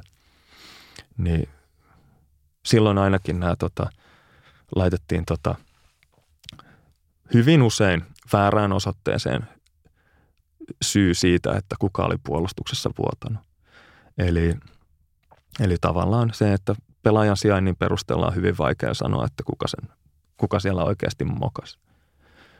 Ja toisaalta se, että jos on olemassa joku logiikka, jolla ratkaistaan, että ketä kukin pelaaja kussakin hyökkäyksessä puolustaa, ja sitten lasketaan näiden jätkien tilastoja yhteen, niin on se nyt vähän kysymysmerkki, että miten se määritellään, että kuka on se yksi pelaaja, jota jossakin hyökkäyksessä on puolustettu. Eli se puolustettava pelaaja ei missään nimessä ole yksikäsitteinen asia. Eli samassa hyökkäyksessä niin teoriassa puolustaja voi pela- puolustaa jopa viittä vastustajaa, niin lasketaanko sitten kaikkien niiden tilastot häntä vastaan tehdyiksi vai miten se sitten menee. Eli hyvin varovaisesti, varovaisesti suhtautuisin näihin tilastoihin, koska jos toi menisi vaikka sillä tavalla, että katsotaan, että ketä pelaaja on puolustanut hyökkäyksen alussa ja sitten tulee vaihto ja sitten tämä vaihdon jälkeen tämä alkuperäinen matchup, niin sitten ottaa hyökkäyslevarin, niin onko se sen alkuperäisen puolustajan vika vai ei. Niin suosittelen pysymään melko kaukana tuolta nba.comin sivustolta tai sivulta. Joo. Eiköhän siinä ole tarpeeksi nyt haukkuja tilastoja kohtaan. Mä oon nyt periaatteessa käynyt kaikki statsit läpi ja sanonut, että ei niitä kannata seurata – ehkä vähän, mitä mä sanoisin, ei kauhean rakentava lähestyminen tilastomonologiin, mutta noi on tommosia hyviä pointteja, joita kannattaa aina välillä muistella, kun lukee tilastotauluja, pelaajien tilastokoosteita, että mitä kaikkea ne on tehnyt, niin koettaa muistaa, että mistä ne on oikeasti seurausta ne tilastomerkinnät ja, ja voiko siellä olla takana jotain semmoisia tekijöitä, jotka näihin tilastoihin on vaikuttanut jollakin, jollakin tavalla, joka ei välttämättä – niissä tilastoissa sitten ihan suoraan paljastu.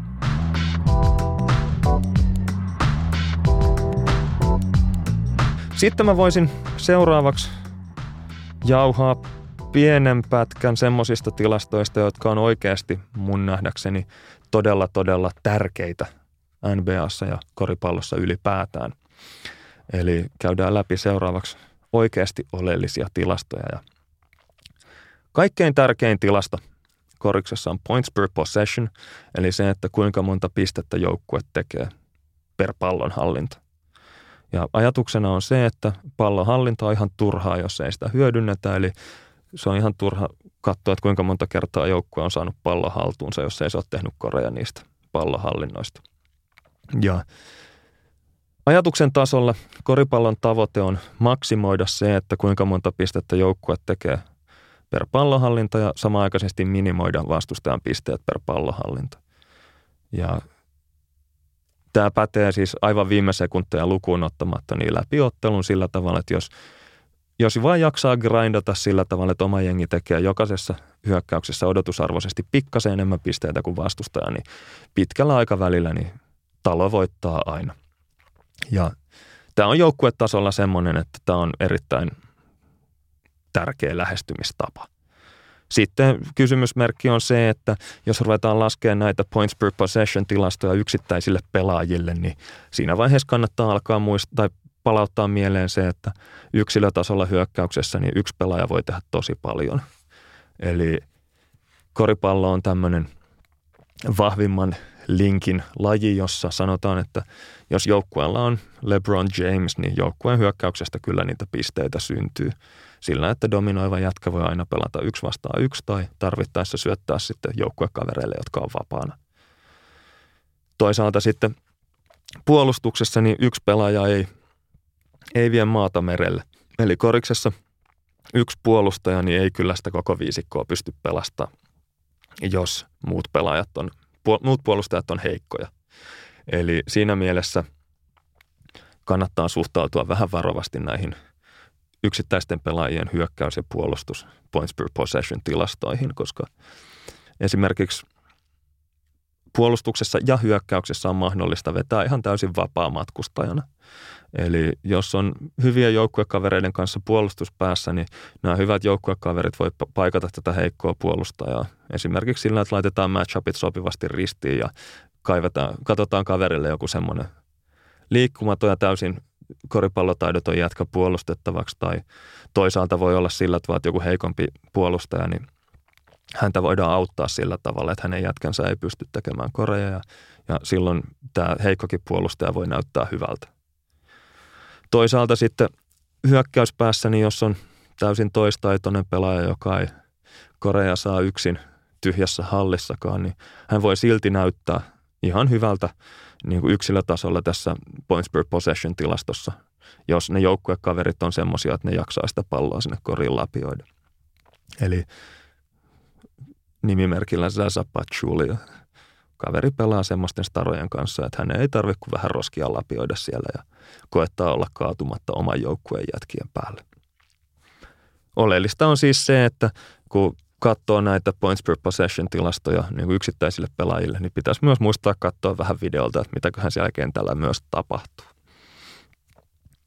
Sitten jos palataan tuohon pisteitä per pallohallinta grindaamiseen, niin on paras esimerkki tästä on se Daryl Moorin ja Houston Rocketsin Mori Ball, jossa heitetään pelkkiä kolmosia ja donkkeja, mikä maksimoi siis tämän oman joukkueen pisteet per pallonhallinnan, eli ne on tehokkaimpia mahdollisia heittoja, jotka tuottaa siis odotusarvoisesti parhaan palautuksen siitä, että kun mennään pankkiin vaihtamaan pallonhallintoja pisteeksi, niin tuolla tavalla se kannattaa tehdä. Mutta ei kuitenkaan pidä erehtyä luulemaan, että, että aina olisi järkevää heittää kolkkeja ja hakea donkkeja, koska tämä optimaalinen heittojen jakauma riippuu täysin pelaajan materiaalista. Eli ei voi syyttää joukkuetta, jossa ei ole yhtään kolmos viivan takaa vaarallista jätkää siitä, että ne ei heitä kolmosia, koska jos niitä ei kolmosia ei osata heittää, niin, niin silloin se ei välttämättä ole aina se paras ratkaisu se on eri asia, että jos yritetään rakentaa joukkuetta, niin optimaalinen joukkueen rakennus on ihan eri asia kuin se, että, että miten jo olemassa olevalla joukkueella pitäisi pelata. Eli järkevä tyyppi rakentaa joukkueen, joka osaa heittää ja hankkii siihen sitten pari tehokasta jätkää juoksemaan kohti rautaa, jotka sitten vetää sitten puolustusta ryppyyn sillä tavalla, että niitä heittopaikkoja syntyy. Sitten jos mietitään tota pisteitä per pallohallintatilastoa NBAssa, niin – kaikkein tehokkaimpia hyökkäyksiä, jos mennään tähän Synergy-nimiseen firmaan, joka analysoi videolta otteluita ja kirjaa jokaisesta hyökkäyksestä, että millaisesta tilanteesta kori on tehty tai heitto on tehty tai on heitetty ohi tai on menetetty. Ja he jakaa nämä usein eri hyökkäystyyppiin, niin näiden tilastojen perusteella niin NBAs kaikkein tehokkaimpia hyökkäyksiä on leikkaukset korille niistä syntyy keskimäärin 1,25 pistettä per hyökkäys. 1,25. Se on semmoinen niin todella hyvä tulos. Sitten taas, jos nopeassa hyökkäyksessä päästään ottamaan ratkaisu, niin keskimäärin NBA-joukkue tekee 1,1 pistettä per hyökkäys. Ja sitten jos hyökkäyslevaria nostetaan takaisin koriin, niin se on kanssa semmoinen 1,08 pisteen hyökkäys. Ja sitten palloskriinistä, jos pallo saadaan pelattua sille rullaavalle screenin tekijälle, niin siitäkin saa keskimäärin yli 1,04 pistettä per hyökkäys. Eli nämä on niin viisi semmoista tyyppiä, joista parhaiten NBAssa pisteitä syntyy. Ja toisaalta sitten kaikkein tehottomimpia hyökkäyksiä on se, että pallon käsittelijä joutuu ottamaan ratkaisun palloskriinin jälkeen. Näistä syntyy vain 0,85 pistettä per hyökkäys. Ja sitten tämmöiset kaksi vähän niin kuin menneen ajan hyökkäystyyppiä on se, että pelataan yksi vastaan yksi tämmöinen NS isolation hyökkäys. Siitä syntyy pisteitä 0,875 per hyökkäys. Ja sitten toinen on tämä, että jos postiin tiputetaan isolle jätkälle pallo ja selkäkorja kohti kaveri lähtee operoimaan, niin se on kanssa hyvin tehotonta. Siitä pisteitä tulee semmoinen 0,89 per hyökkäys. Eli siinä on semmoisia tiettyjä vähän niin kuin raja-arvoja, joita kannattaa miettiä, että kuinka tehokkaita ne hyökkäykset voi NBAssa ylipäätään olla ja minkälaisissa tilanteissa näitä tota, pisteitä siellä syntyy. Toinen, toinen hyvin tärkeä tilasto on pace, eli ottelun tempo. Eli se kertoo sen, että kuinka monta hyökkäystä ottelussa on pelattu tai kuinka monta pallohallintaa matsissa on ollut. Ja oleellista on se, että ei pidä tuijottaa tilastojen kokonaismääriä eikä oikeastaan edes eri joukkueiden välillä niin pelaajien keskiarvoja, vaan pitäisi aina katsoa pelaajien keskiarvoja per pallonhallinta, koska ne kuvaa paremmin sitä pelaajien tehokkuutta kuin esimerkiksi minuuttikeskiarvot tai keskiarvot tai kokonaismäärät. Eli Tämä ei ehkä yhden kauden sisällä nuo erot ei niin dramaattisia ole, mutta jos yrittää verrata vaikka eri aikakausien välillä pelaajia, niin siinä pitäisi aina huomioida se, että joskus 60-70-luvulla niin siellä tuli levypalloja ihan järjetön määrä ja tehtiin ihan hirveitä tilastoja, koska hyökkäyksiä oli vaan niin paljon. Sitten joukkuetasolla, siis se oikea viisasten kivi, jos tuossa aikaisemmin yritettiin jotain viisasten kiveä tai graalinmaljaa löytää, niin on mun mielestä on hyvin tiivistänyt Dean Oliver-niminen analyytikko, tilastojamppa näihin niin sanottuun four factors, eli neljä tekijää, jotka ratkaisee ottelun voittajan. Ja tässä on siis hyviä puolia tässä neljän tekijän listassa on se, että nämä kattaa melko hyvin hyökkäyksen kaikki puolet ja sitten vastaavasti, jos verrataan vastustajan näihin tilastoihin, niin kuvastaa myös joukkueen puolustusta sitten nämä vastustajan tilastot. Ja sen lisäksi nämä neljä tekijää on toisistaan melko hyvin riippumattomia. Eli aiemmin manasin esimerkiksi, esimerkiksi pelitilanne heittoja ja kolmen pisteen heittoja, joissa tapahtuu tämmöinen typerä tuplakirjanpito, että ne kolmen pisteen heitot on kummassakin tilastossa messissä, niin näissä four factors tilastoissa niin tämmöistä riippuvuutta ei, ei esiinny. Ajatuksen tasolla, jos voittaa kolme näistä neljästä tekijästä matsissa, niin, niin todennäköisesti voittaa sen pelinkin. Ja ensimmäinen näistä tekijöistä on Dean Oliverin mukaan heittäminen ja hänen mukaansa. Helpoin tapa sitä mitataan, tai paras tapa sitä mitataan on effective field goal percentage, joka lasketaan sillä tavalla, että lasketaan heittoprosentti, mutta painotetaan 50 prosenttia enemmän noita kolmen pisteen heittoja, ja tämä kuvastaa sitä, että kuinka hyvin joukkue on pystynyt kentältä heittämään pallon koriin. Sen lisäksi toinen tekijä on menetysprosentti, eli ei niinkään se, että kuinka monta menetystä joukkueella on, vaan se, että kuinka monta menetystä joukkueella on per pallon hallinta. Ja tämä kuvastaa sitä, että kuinka tehokkaasti joukkue on pystynyt muuttamaan pallonhallinnat heittoyrityksiksi, koska hyökkäys voi päättyä joko menetykseen tai heittoyritykseen. Sen lisäksi tärkeä tekijä on hyökkäyslevypalloprosentti, eli se, että kuinka paljon painetta joukkue on pystynyt laittamaan vastustajan levylle, levyn alle omien heittojensa jälkeen. Ja näistä ohiheitoista sitten saadaan myös helppoja uusia heittoyrityksiä. Kuten tuossa aiemmin todettiin, niin kolmanneksi tehokkain tapa tehdä korea on putbackit, eli hyökkäyslevypallosta no, pallon takaisin nostaminen. Eli hyökkäyslevypalloprosentti lasketaan hyökkäyslevyt jaettuna ohiheittojen lukumäärällä. Ja sitten kolmas, kolmas korjaan neljäs näistä neljästä tekijästä on free throw rate, eli voisi sanoa, että fapareiden suhteellinen osuus hyökkäyksistä. Eli koska vapaa-heitot on kaikkein tehokkaimpia heittoja, niin lasketaan se, että kuinka monta vapaa-heittoa joukkue on saanut heittoyritystä kohti, niin se kertoo siitä, että kuinka tehokkaasti joukkue on päässyt vapariviivalle ja taas kuvastaa sitä, että millä tavalla joukkue on pystynyt muuttamaan pallohallintoja helpoiksi pisteiksi. Eli nämä neljä tekijää oli effective field goal percentage, menetysprosentti, hyökkäyslevypalloprosentti ja sitten tämä free throw rate, eli suhteellinen vapareiden osuus. Ja jos joukkue voittaa kolme neljästä, niin todennäköisesti voittaa myös koko matsi.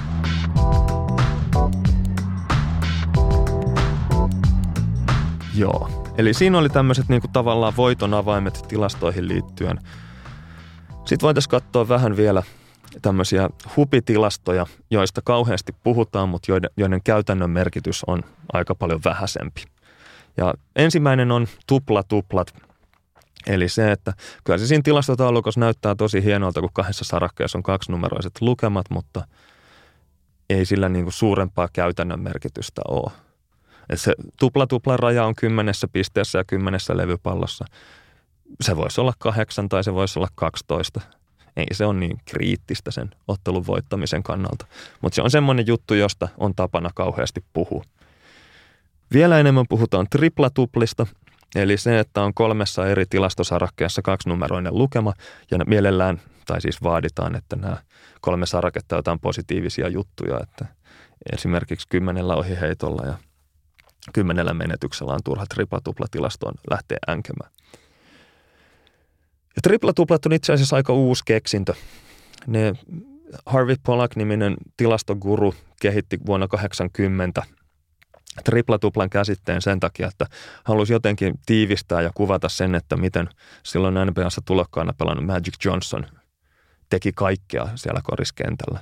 Eli, eli Magic Johnson oli tämmöinen hyvin monipuolinen pelaaja, joka antoi paljon korjohtavia syöttejä ja, ja otti paljon levypalloja, oli isokokoinen takamies siis – niin Harvey Pollack keksi sen, että aletaan laskea näitä triplatuplia ja, ja Magic Johnson sitten niitä keräsi todella paljon tulokaskaudellaan. Ja sitten vähän niin kuin jälkikäteen kävi sitten ilmi, kun tämä triplatuplan käsite oli keksitty, että kaudella 61-62 Oscar Robertson Cincinnati Royalsissa veti itse asiassa koko kauden triplatupla keskiarvolla, teki 30 pinnaa, 12 levaria, 11 syöttöä keskimäärin pelissä. Ja Viime kaudella oli iso haloo siitä, että Russell Westbrook Oklahoma City Thunderissa teki tuommoiset hyvin tuohon tota Oscar Robertsonin verrannolliset tilastot, eli 32 pinnaa, 11 levyä ja 10 asistia ottelua kohti. Itse asiassa mä en ole nyt laskenut, että miten noi suhtautuu siinä vaiheessa, jos siihen otetaan se pallohallinto ja lukumäärä – huomioon, mutta tämä oli osoitus siitä, että tuommoinen tilastojen kerääminen ei sinänsä ehkä ole kaikkein voittavinta peliä, koska Thunderilla ei viime kausi mennyt aivan putkeen. Sitten jos on tuplatuplia ja on triplatuplia, niin tästä luonnollinen seuraamus on sitten nelostupla. Ja sitten tässä on se, että näitähän nyt on vasta vuodesta 73-74 NBAssa laskettu. Ja mulle tuli nyt viisi kappaletta Google-hittejä, kun mä noita hain. Rupesin miettimään, että onko niitä David Robinsonin jälkeen nelostuplia kirjattu, mutta ei nyt ainakaan mieleen. Korjatkaa Twitterissä tai kommenteissa tai koripallo.comissa, jos mä oon väärässä. Eli ensimmäisen tri- äh, nelostuplan teki Nate Thurmond Golden State Warriors siis vuonna 1974, 22 pistettä, 14 levypalloa, 13 korijohtavaa syöttöä, 12 heiton torjuntaa. Eli nämä nelostuplat on sikäli paljon harvinaisempia kuin triplatuplat, että näihin tarvitaan sitten noita riistoja tai heiton torjuntoja kaksinumeroinen määrä ja that almost never happened. Viimeisimmän äh, tässä mun muistiinpanoissani on David Robinson Spursissa vuonna 1994. Teki 34 pinnaa, 10 levypalloa, 10 korjohtavaa syöttöä, 10 heiton torjuntaa samassa matsissa. Sitten on tämmöinen Toinen tai yksi vielä hupitilasto, viitos viitoset, eli ns. kirilenkkot, tarkoittaa sitä, että pelaajalla pitää olla vähintään viisi pistettä, levypalloa, korjohtavaa syöttöä, heiton torjuntaa ja riistoa samassa matsissa. Ja tämä oli semmoinen, näistä alettiin puhua tuossa 2000-luvun alussa, kun Utah Jazzin Andrei Kirilenko kolme kertaa tota, tämmöisen tilastorivin kirjas tililleen – oikeampi nimi tälle tilastolle olisi ehkä tehdä Olajuvonit, koska Hakim Olajuvon noita kirjas vähän enemmänkin. Hänellä oli kuusi kappaletta niitä tuossa tota 89-luvun taitteessa. Eli hän on tämmöinen todellinen yleismies Jantunen ollut aikoinaan, että on pisteitä, levypalloja, korjohtavia syöttöjä, heiton torjuntoja ja riistoja ker- kerännyt samoissa matseissa todella paljon. Ja okei, nämä edelliset ei ehkä ollut ihan täysin hupitilastoja, mutta tämä seuraava on todellinen hupitilasto, ns. triljoonan käsite. Ja tämän on kehittänyt tämmöinen tota, Scott Hastings-niminen tota, backup roolipelaaja, jämäpelaaja, joka pelasi NBAs 12 kautta ja, ja hän kuulemma vuonna 1990 niin Sports Illustratedin mukaan kehitti tämän tilaston triljoona, joka tarkoittaa sitä, että kaveri käy kentällä, eli siihen ensimmäiseen sarakkeeseen merkitään joku määrä minuutteja, mutta sen jälkeen ei ole mitään muita tilastomerkintöjä. Eli käytännössä se on vaikkapa yksi minuutti ja sitten sen jälkeen on 0, 0, 0, 0, 0, 0, 0, 0, 0. Ja Scott Hastingsin mukaan tähän triljonäärien klubiin pääsee, jos pelaa matsissa jonkun määrän minuutteja ja sitten ei heitä kertaakaan. Ei pelitilanteessa eikä vaparilta, ei tee yhtään pistettä, ei tee yhtään korijohtavaa syöttöä, jota yhtään levypalloa, ei riistä kertaakaan, ei torju kertaakaan eikä menetä kertaakaan. Ja tästä on sitten käänteinen myös semmoinen, että ennen vanhaan puhuttiin, että nämä tämmöiset aivan penkilämmittäjäkaverit, kun ne pääsi kentälle, niin yritti heittää palloa, mutta jos ei saanut heittopaikkaa, niin rikko vastustaja sen takia, että heille ei sitten pukukopissa kuittailtaisi siitä, että saivat triljoonan. Ja yleensä nämä triljonäärit on siis semmoisia sällejä, jotka pääsee aivan matsin lopussa kääntymään kentällä vähän ja, ja NBAssa on vielä tämmöinen kulttuuri, että vanhemmilta pelaajilta usein kysytään, että, että haluatko edes mennä kentälle. Että nyt on muutama jämäminuutti tarjolla ja että laitetaanko noita junnuja sinne moppaamaan vai meetkö sinä ja useimmiten ne on ne ihan penkilämmittäjä tulokkaat sitten, jotka näitä triljoonia saattaa kerätä. Sinänsä mielenkiintoista, että kaikkein rikkain triljonääri NBA-historiassa on tota, omien sanojensa mukaan maailman paras heittäjä Damon Jones, joka Cleveland Cavaliersin paidassa itse asiassa NBA-finaaleissa vuonna 2007 ekassa finaaliottelussa niin kellotti 12 triljoonaa.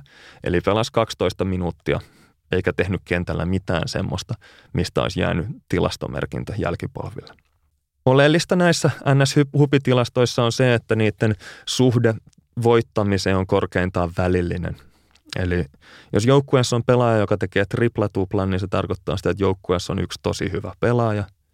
Ja se tarkoittaa myös sitä, että kaveri on tehnyt vähintään 10 pistettä ja vähintään 10 asistia, mikä tarkoittaa sitä, että hän on ollut mukana tekemässä vähintään 30 pistettä ja sitten kun joukkueella on varmat 30 pistettä plakkarissa, niin kyllä se tilastollisesti vähän aina sitä voittamista auttaa. Se tässä on, minkä takia mä kutsun näitä hupitilastoiksi, on se, että se ei ole mikään tämmöinen tota, äkillinen se efekti, että siinä vaiheessa, kun niitä on kaksinumeroinen määrä niitä tilastoja, vaan melkein yhtä paljon auttaisi se, että kaikissa tilastoissa olisi yhdeksän merkintää tai 11 merkintää. Eli se kaksinumeroisuus siinä, niin ei se siihen voittamiseen oikeasti vaikuta. Ja sitten vähän semmoinen happamia sanokettu pihlajanmarjoista tyyppinen tilanne, että tripla ei sinällään ole kyllä mikään niin kuin aivan mahoton paikka, koska siihen vaaditaan iso kokonen ja muuten vaan aktiivisesti levypalloja keräävä pelaaja, jolla on paljon, paljon pallon käsittelyvastuuta ja jonkin verran pelisilmää. Eli voisin nyt heittää tästä esimerkiksi LeBron James, Russell Westbrook, Sixersin tulokas Ben Simmons, niin on hyvin semmoisia tyypillisiä jätkiä, jotka noita triplatupleja sitten kellottaa.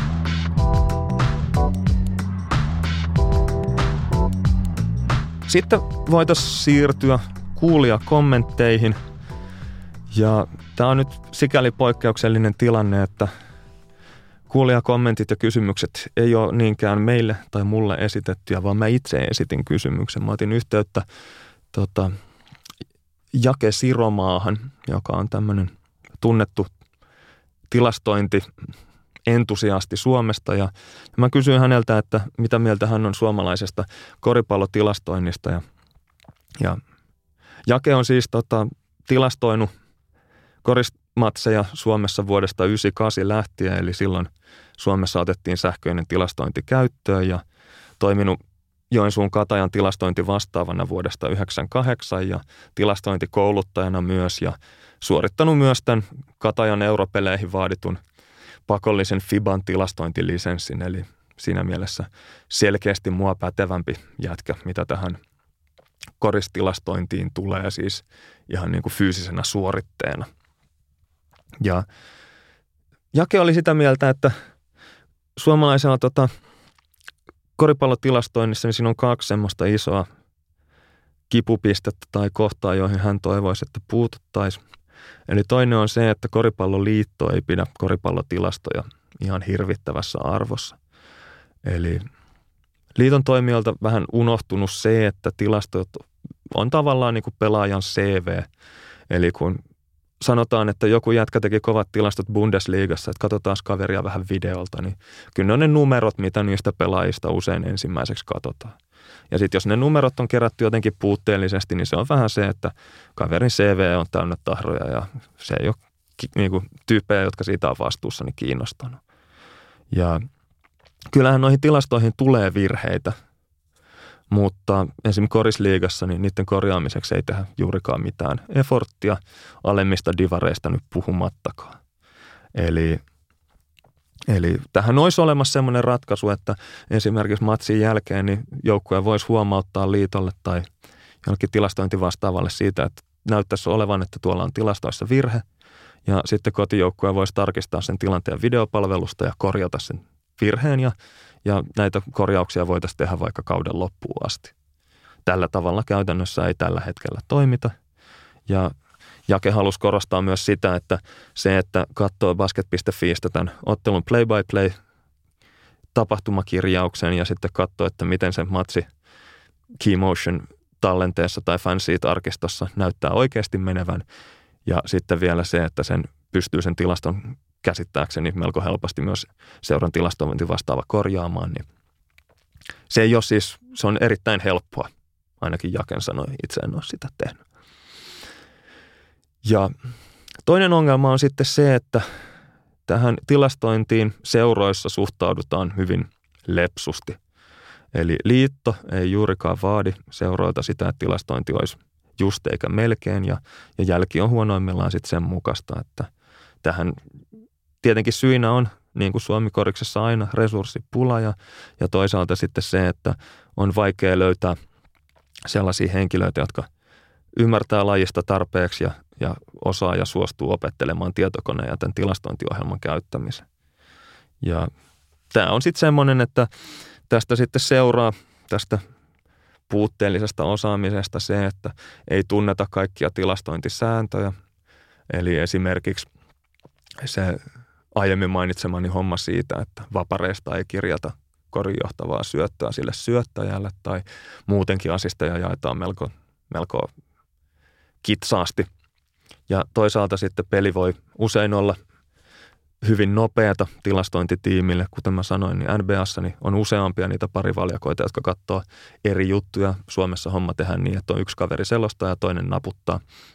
Ja siinä hirveässä kiireessä niin varmasti tulee virheitä ja puutteita ja sehän siinä on fakta, että eihän niitä tilastoja oikeasti tarvitsisi reaaliajassa tehdä. Että se play-by-play-tilasto on sitten joillekin, jotka sitä ehkä saattaa kotona tapittaa, mutta oleellisempaa olisi se, että ne tilastot laitettaisiin sitten matsin jälkeen kondikseen, että johonkin muistiinpanoon, että nyt, nyt lähti pulkka läpasista, että katsotaan toi kolmannen erän loppuun uudestaan.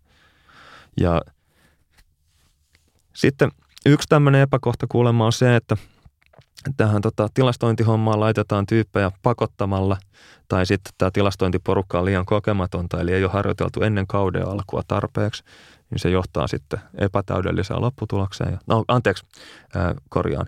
Ei tietenkään pidä vaatia täydellisyyttä, pitää vaatia sitä, että olisi edes riittävän hyvää ja myös se, että eihän sitä livenä kukaan täydellistä tee, mutta se, että olisi edes mielenkiintoa siihen, että tämän tallennepalvelun avulla sitten korjauksia voitaisiin tehdä matsin jälkeen ja – tämä ottelu on käsittääkseni yhden kahden tunnin kuluttua matsin loppumisesta katsottavissa, niin sen jälkeen esim. seuraavana päivänä niin sen matsin semmoiset epäselvät kohdat voisi käydä läpi ja katsoa kondikseen.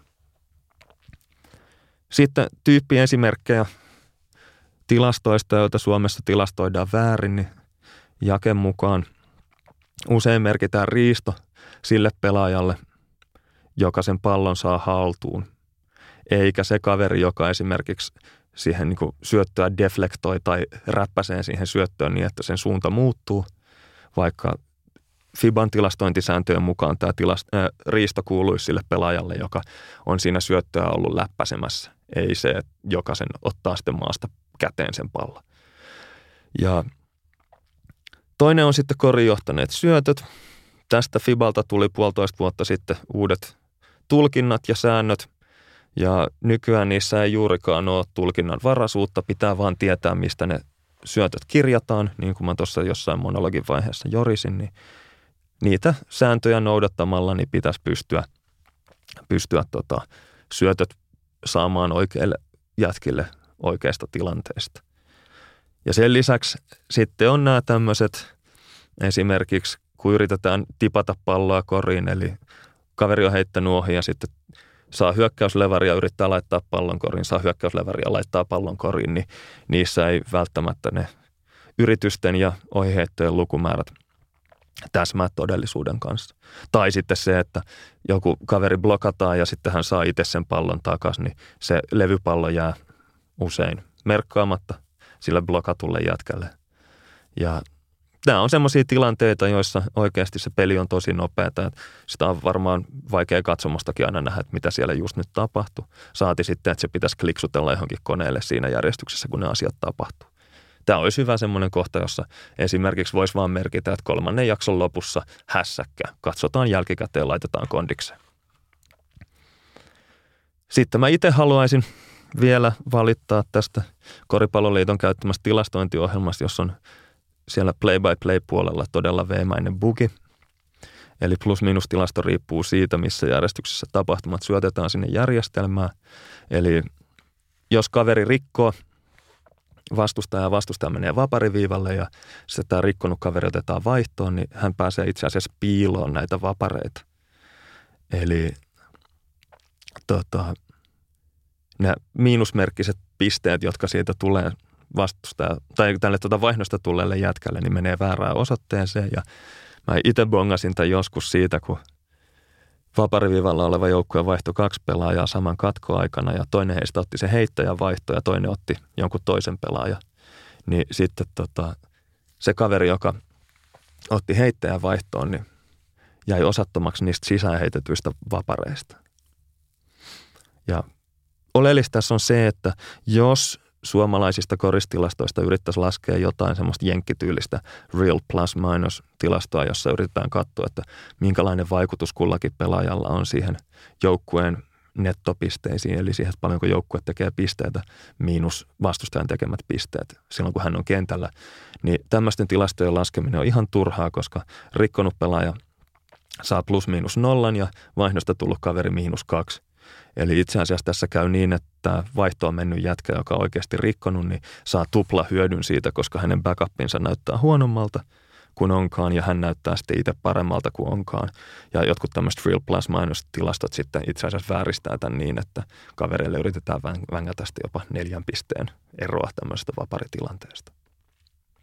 Joo, tämä nyt oli tämmöistä tavallaan vähän muistuttelua siitä, että, että näitä tilastoja on tota, syytä katsoa itse kunkin sillä tavalla, että miten niitä voisi kehittää. Ja ei välttämättä ole huono, jos tähän asti tätä monologiaa on jaksanut katsoa niin, tai korjaan kuunnella. Niin vaikka seuraavan kerran, kun jotain suomalaisia koristilastoja katsoo, niin katsoo, että meneekö ne oikeasti sillä tavalla, niin kuin se matsi menee. Ja, ja voisi ehkä olla suomalaisen koripalloilun kannalta ihan hyvä juttu, jos vaikka siitä laittaisi pikkasen muistutusta sitten jonnekin, että näitä tilastoja voisi sitten niin kuin korjailla jälkikäteen semmoisiksi kuin niiden kuuluu olla.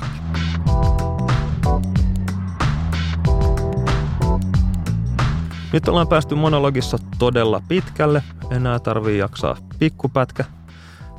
Eli seuraavaksi voitaisiin vähän vielä pohdiskella sitä, että miten tämä tilastointi tulee – kehittymään tulevaisuudessa ja, ja nyt puhutaan enemmänkin siitä NBA-päädystä, ei niinkään kaikista maailman sarjoista. Okei, siellä varmaan nämä tulee viiveellä samat vaikutukset, mutta NBAssa on nyt ollut muutaman vuoden käytössä tämä, että pelaajaseurantadataa kerätään kameroilla Aiemmin sitä hoiti tämmöinen firma kuin Sportview ja nykyään se on Second Spectrum firman kontolla. Tarkoittaa sitä, että otteluja katsotaan monesta suunnasta kameroilla, joissa sitten hahmon tunnistuksen perusteella tunnistetaan pelaajat ja pallon liikkeet ja träkätään sitten pelaajien liikkumista pelin aikana ja sitten tästä pelaajien liikeradoista ja pallon liikeradoista niin voidaan johtaa sitten erilaisia tapahtumia ja tilastoja. Ja tässä on tota, oleellista on se, että toisin kuin tämmöinen perinteinen boxscore-tilastointi, niin tämä pelaajaseurantadata on konsistenttia, eikä tällä tietokoneella ole mitään ennakkoluuloja sen suhteen, että ketkä siellä on pelaamassa ja, ja onko hän nyt kotijoukkueen tietokone vai vierasjoukkueen tietokone. Mutta tämä tietenkin perustuu siihen oletukseen, että tämä seurantadata on yhteismitallista eri halleissa tai, tai eri sarjoissa, hyvänen aika sentään. Ja oleellista on se, että tämä seurantadata, jonka avulla tutkitaan koripalloa ihan samalla tavalla kuin näiden perinteisten boxscore-tilastojen avulla, niin tota, se on nyt tullut tähän perinteisen tilastoinnin rinnalle NBAssa. Mutta ei mitenkään pysty korvaamaan tätä vanhaa perinteistä tapaa ainakaan pitkää aikaa. Et esimerkiksi jos miettii korinalla heittoon nousevaa pelaajaa, joka tumpataan niin pahasti, että pallo ei missään vaiheessa irtoa kädestä, niin koneen on hyvin vaikea tehdä tulkintaa siitä, että oliko se torjuttu heitto vai menetys, vaikka se oiskin äärimmäisen tarkka se hahmon tunnistus ja pystyisi näkemään tämmöisen pelaajakasan keskellä tapahtuvan painin. Ja oleellista on se, että tämä seurantadata on toisaalta samalla tavalla määritelmänsä vanki kuin, tai määritelmiensä vanki kuin noi esimerkiksi nykyiset puolustustilastot. Eli näitä tunnuslukuja voidaan laskea sieltä datasta ihan loputtomasti, mutta niille täytyy aina olla jotkut hyvät määritelmät. Eli sen takia esimerkiksi puolustuksessa niin mitataan riist- tai lasketaan riistoja ja heiton torjuntoja, koska ne on selkeitä. Mutta ne muut puolustuksen tapahtumat, hyvä apupuolustus, hyvä lähestyminen, kaveri yrittää ajaa, mutta ei pääse ohi ja niin edelleen. Niin ne on niin vahvasti katsojan silmässä, että äh, niitä on ihmisen vaikea aina tunnistaa, että oliko toi nyt semmoinen vai eikö toi ollut semmoinen tilanne. Niin jotta tämmöisiä juttuja saataisiin sieltä seurantadatasta louhittua esiin, niin näille pitäisi pystyä muodostamaan jonkunnäköiset luotettavat määritelmät, joihin tästä koneen analytiikka sen jälkeen perustuisi. Ja tavallaan tässä tämä ympyrä sulkeutuu, eli jos 70-luvulla oli ongelma tota, se, että puolustusta oli vaikea tota, määritellä ja blokki ja riisto oli ainoat tilastot, joita pystyttiin yksikäsitteisesti tunnistamaan, niin nyt pitäisi sitten pystyä määrittelemään hyvää puolustusta mittaavat luvut sillä tavalla, että niitä voidaan alkaa laskeskelemaan. Ja kyllä tämä varmasti on parempi kuin se, että ei ole mitään, mutta melko kaukana ollaan siitä, että, tota, että tota, voidaan sanoa, okei, tällä hetkellä voidaan sanoa algoritmien perusteella varmaan se, että kuka puolustaa ketä, eli tämmöiset matchup-paritukset pystytään kyllä pelaajien välillä helposti tai pystytään muodostamaan, mutta sitten se on aika paljon vaikeampaa jo, että puolustaako nämä pelaajat hyvin niitä omia jätkiään. Ja ennen kaikkea se, että puolustaako he näitä omia jätkiään sillä tavalla, kun valmentaja on heidän käskenyt puolustaa. Niin se on varmaan semmoinen kysymys, joka jää tilastoimatta vielä pitkän aikaa.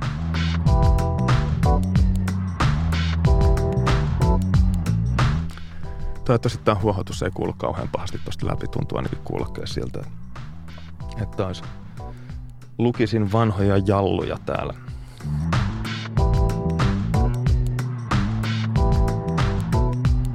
Tilaa NBA-tuokio sieltä, mistä tilaat podcastisi. Seuraa meitä Twitterissä ja tykkää meistä Facebookissa. Käy keskustelemassa NBA-tuokiosta myös uudistuneessa koripallo.comissa.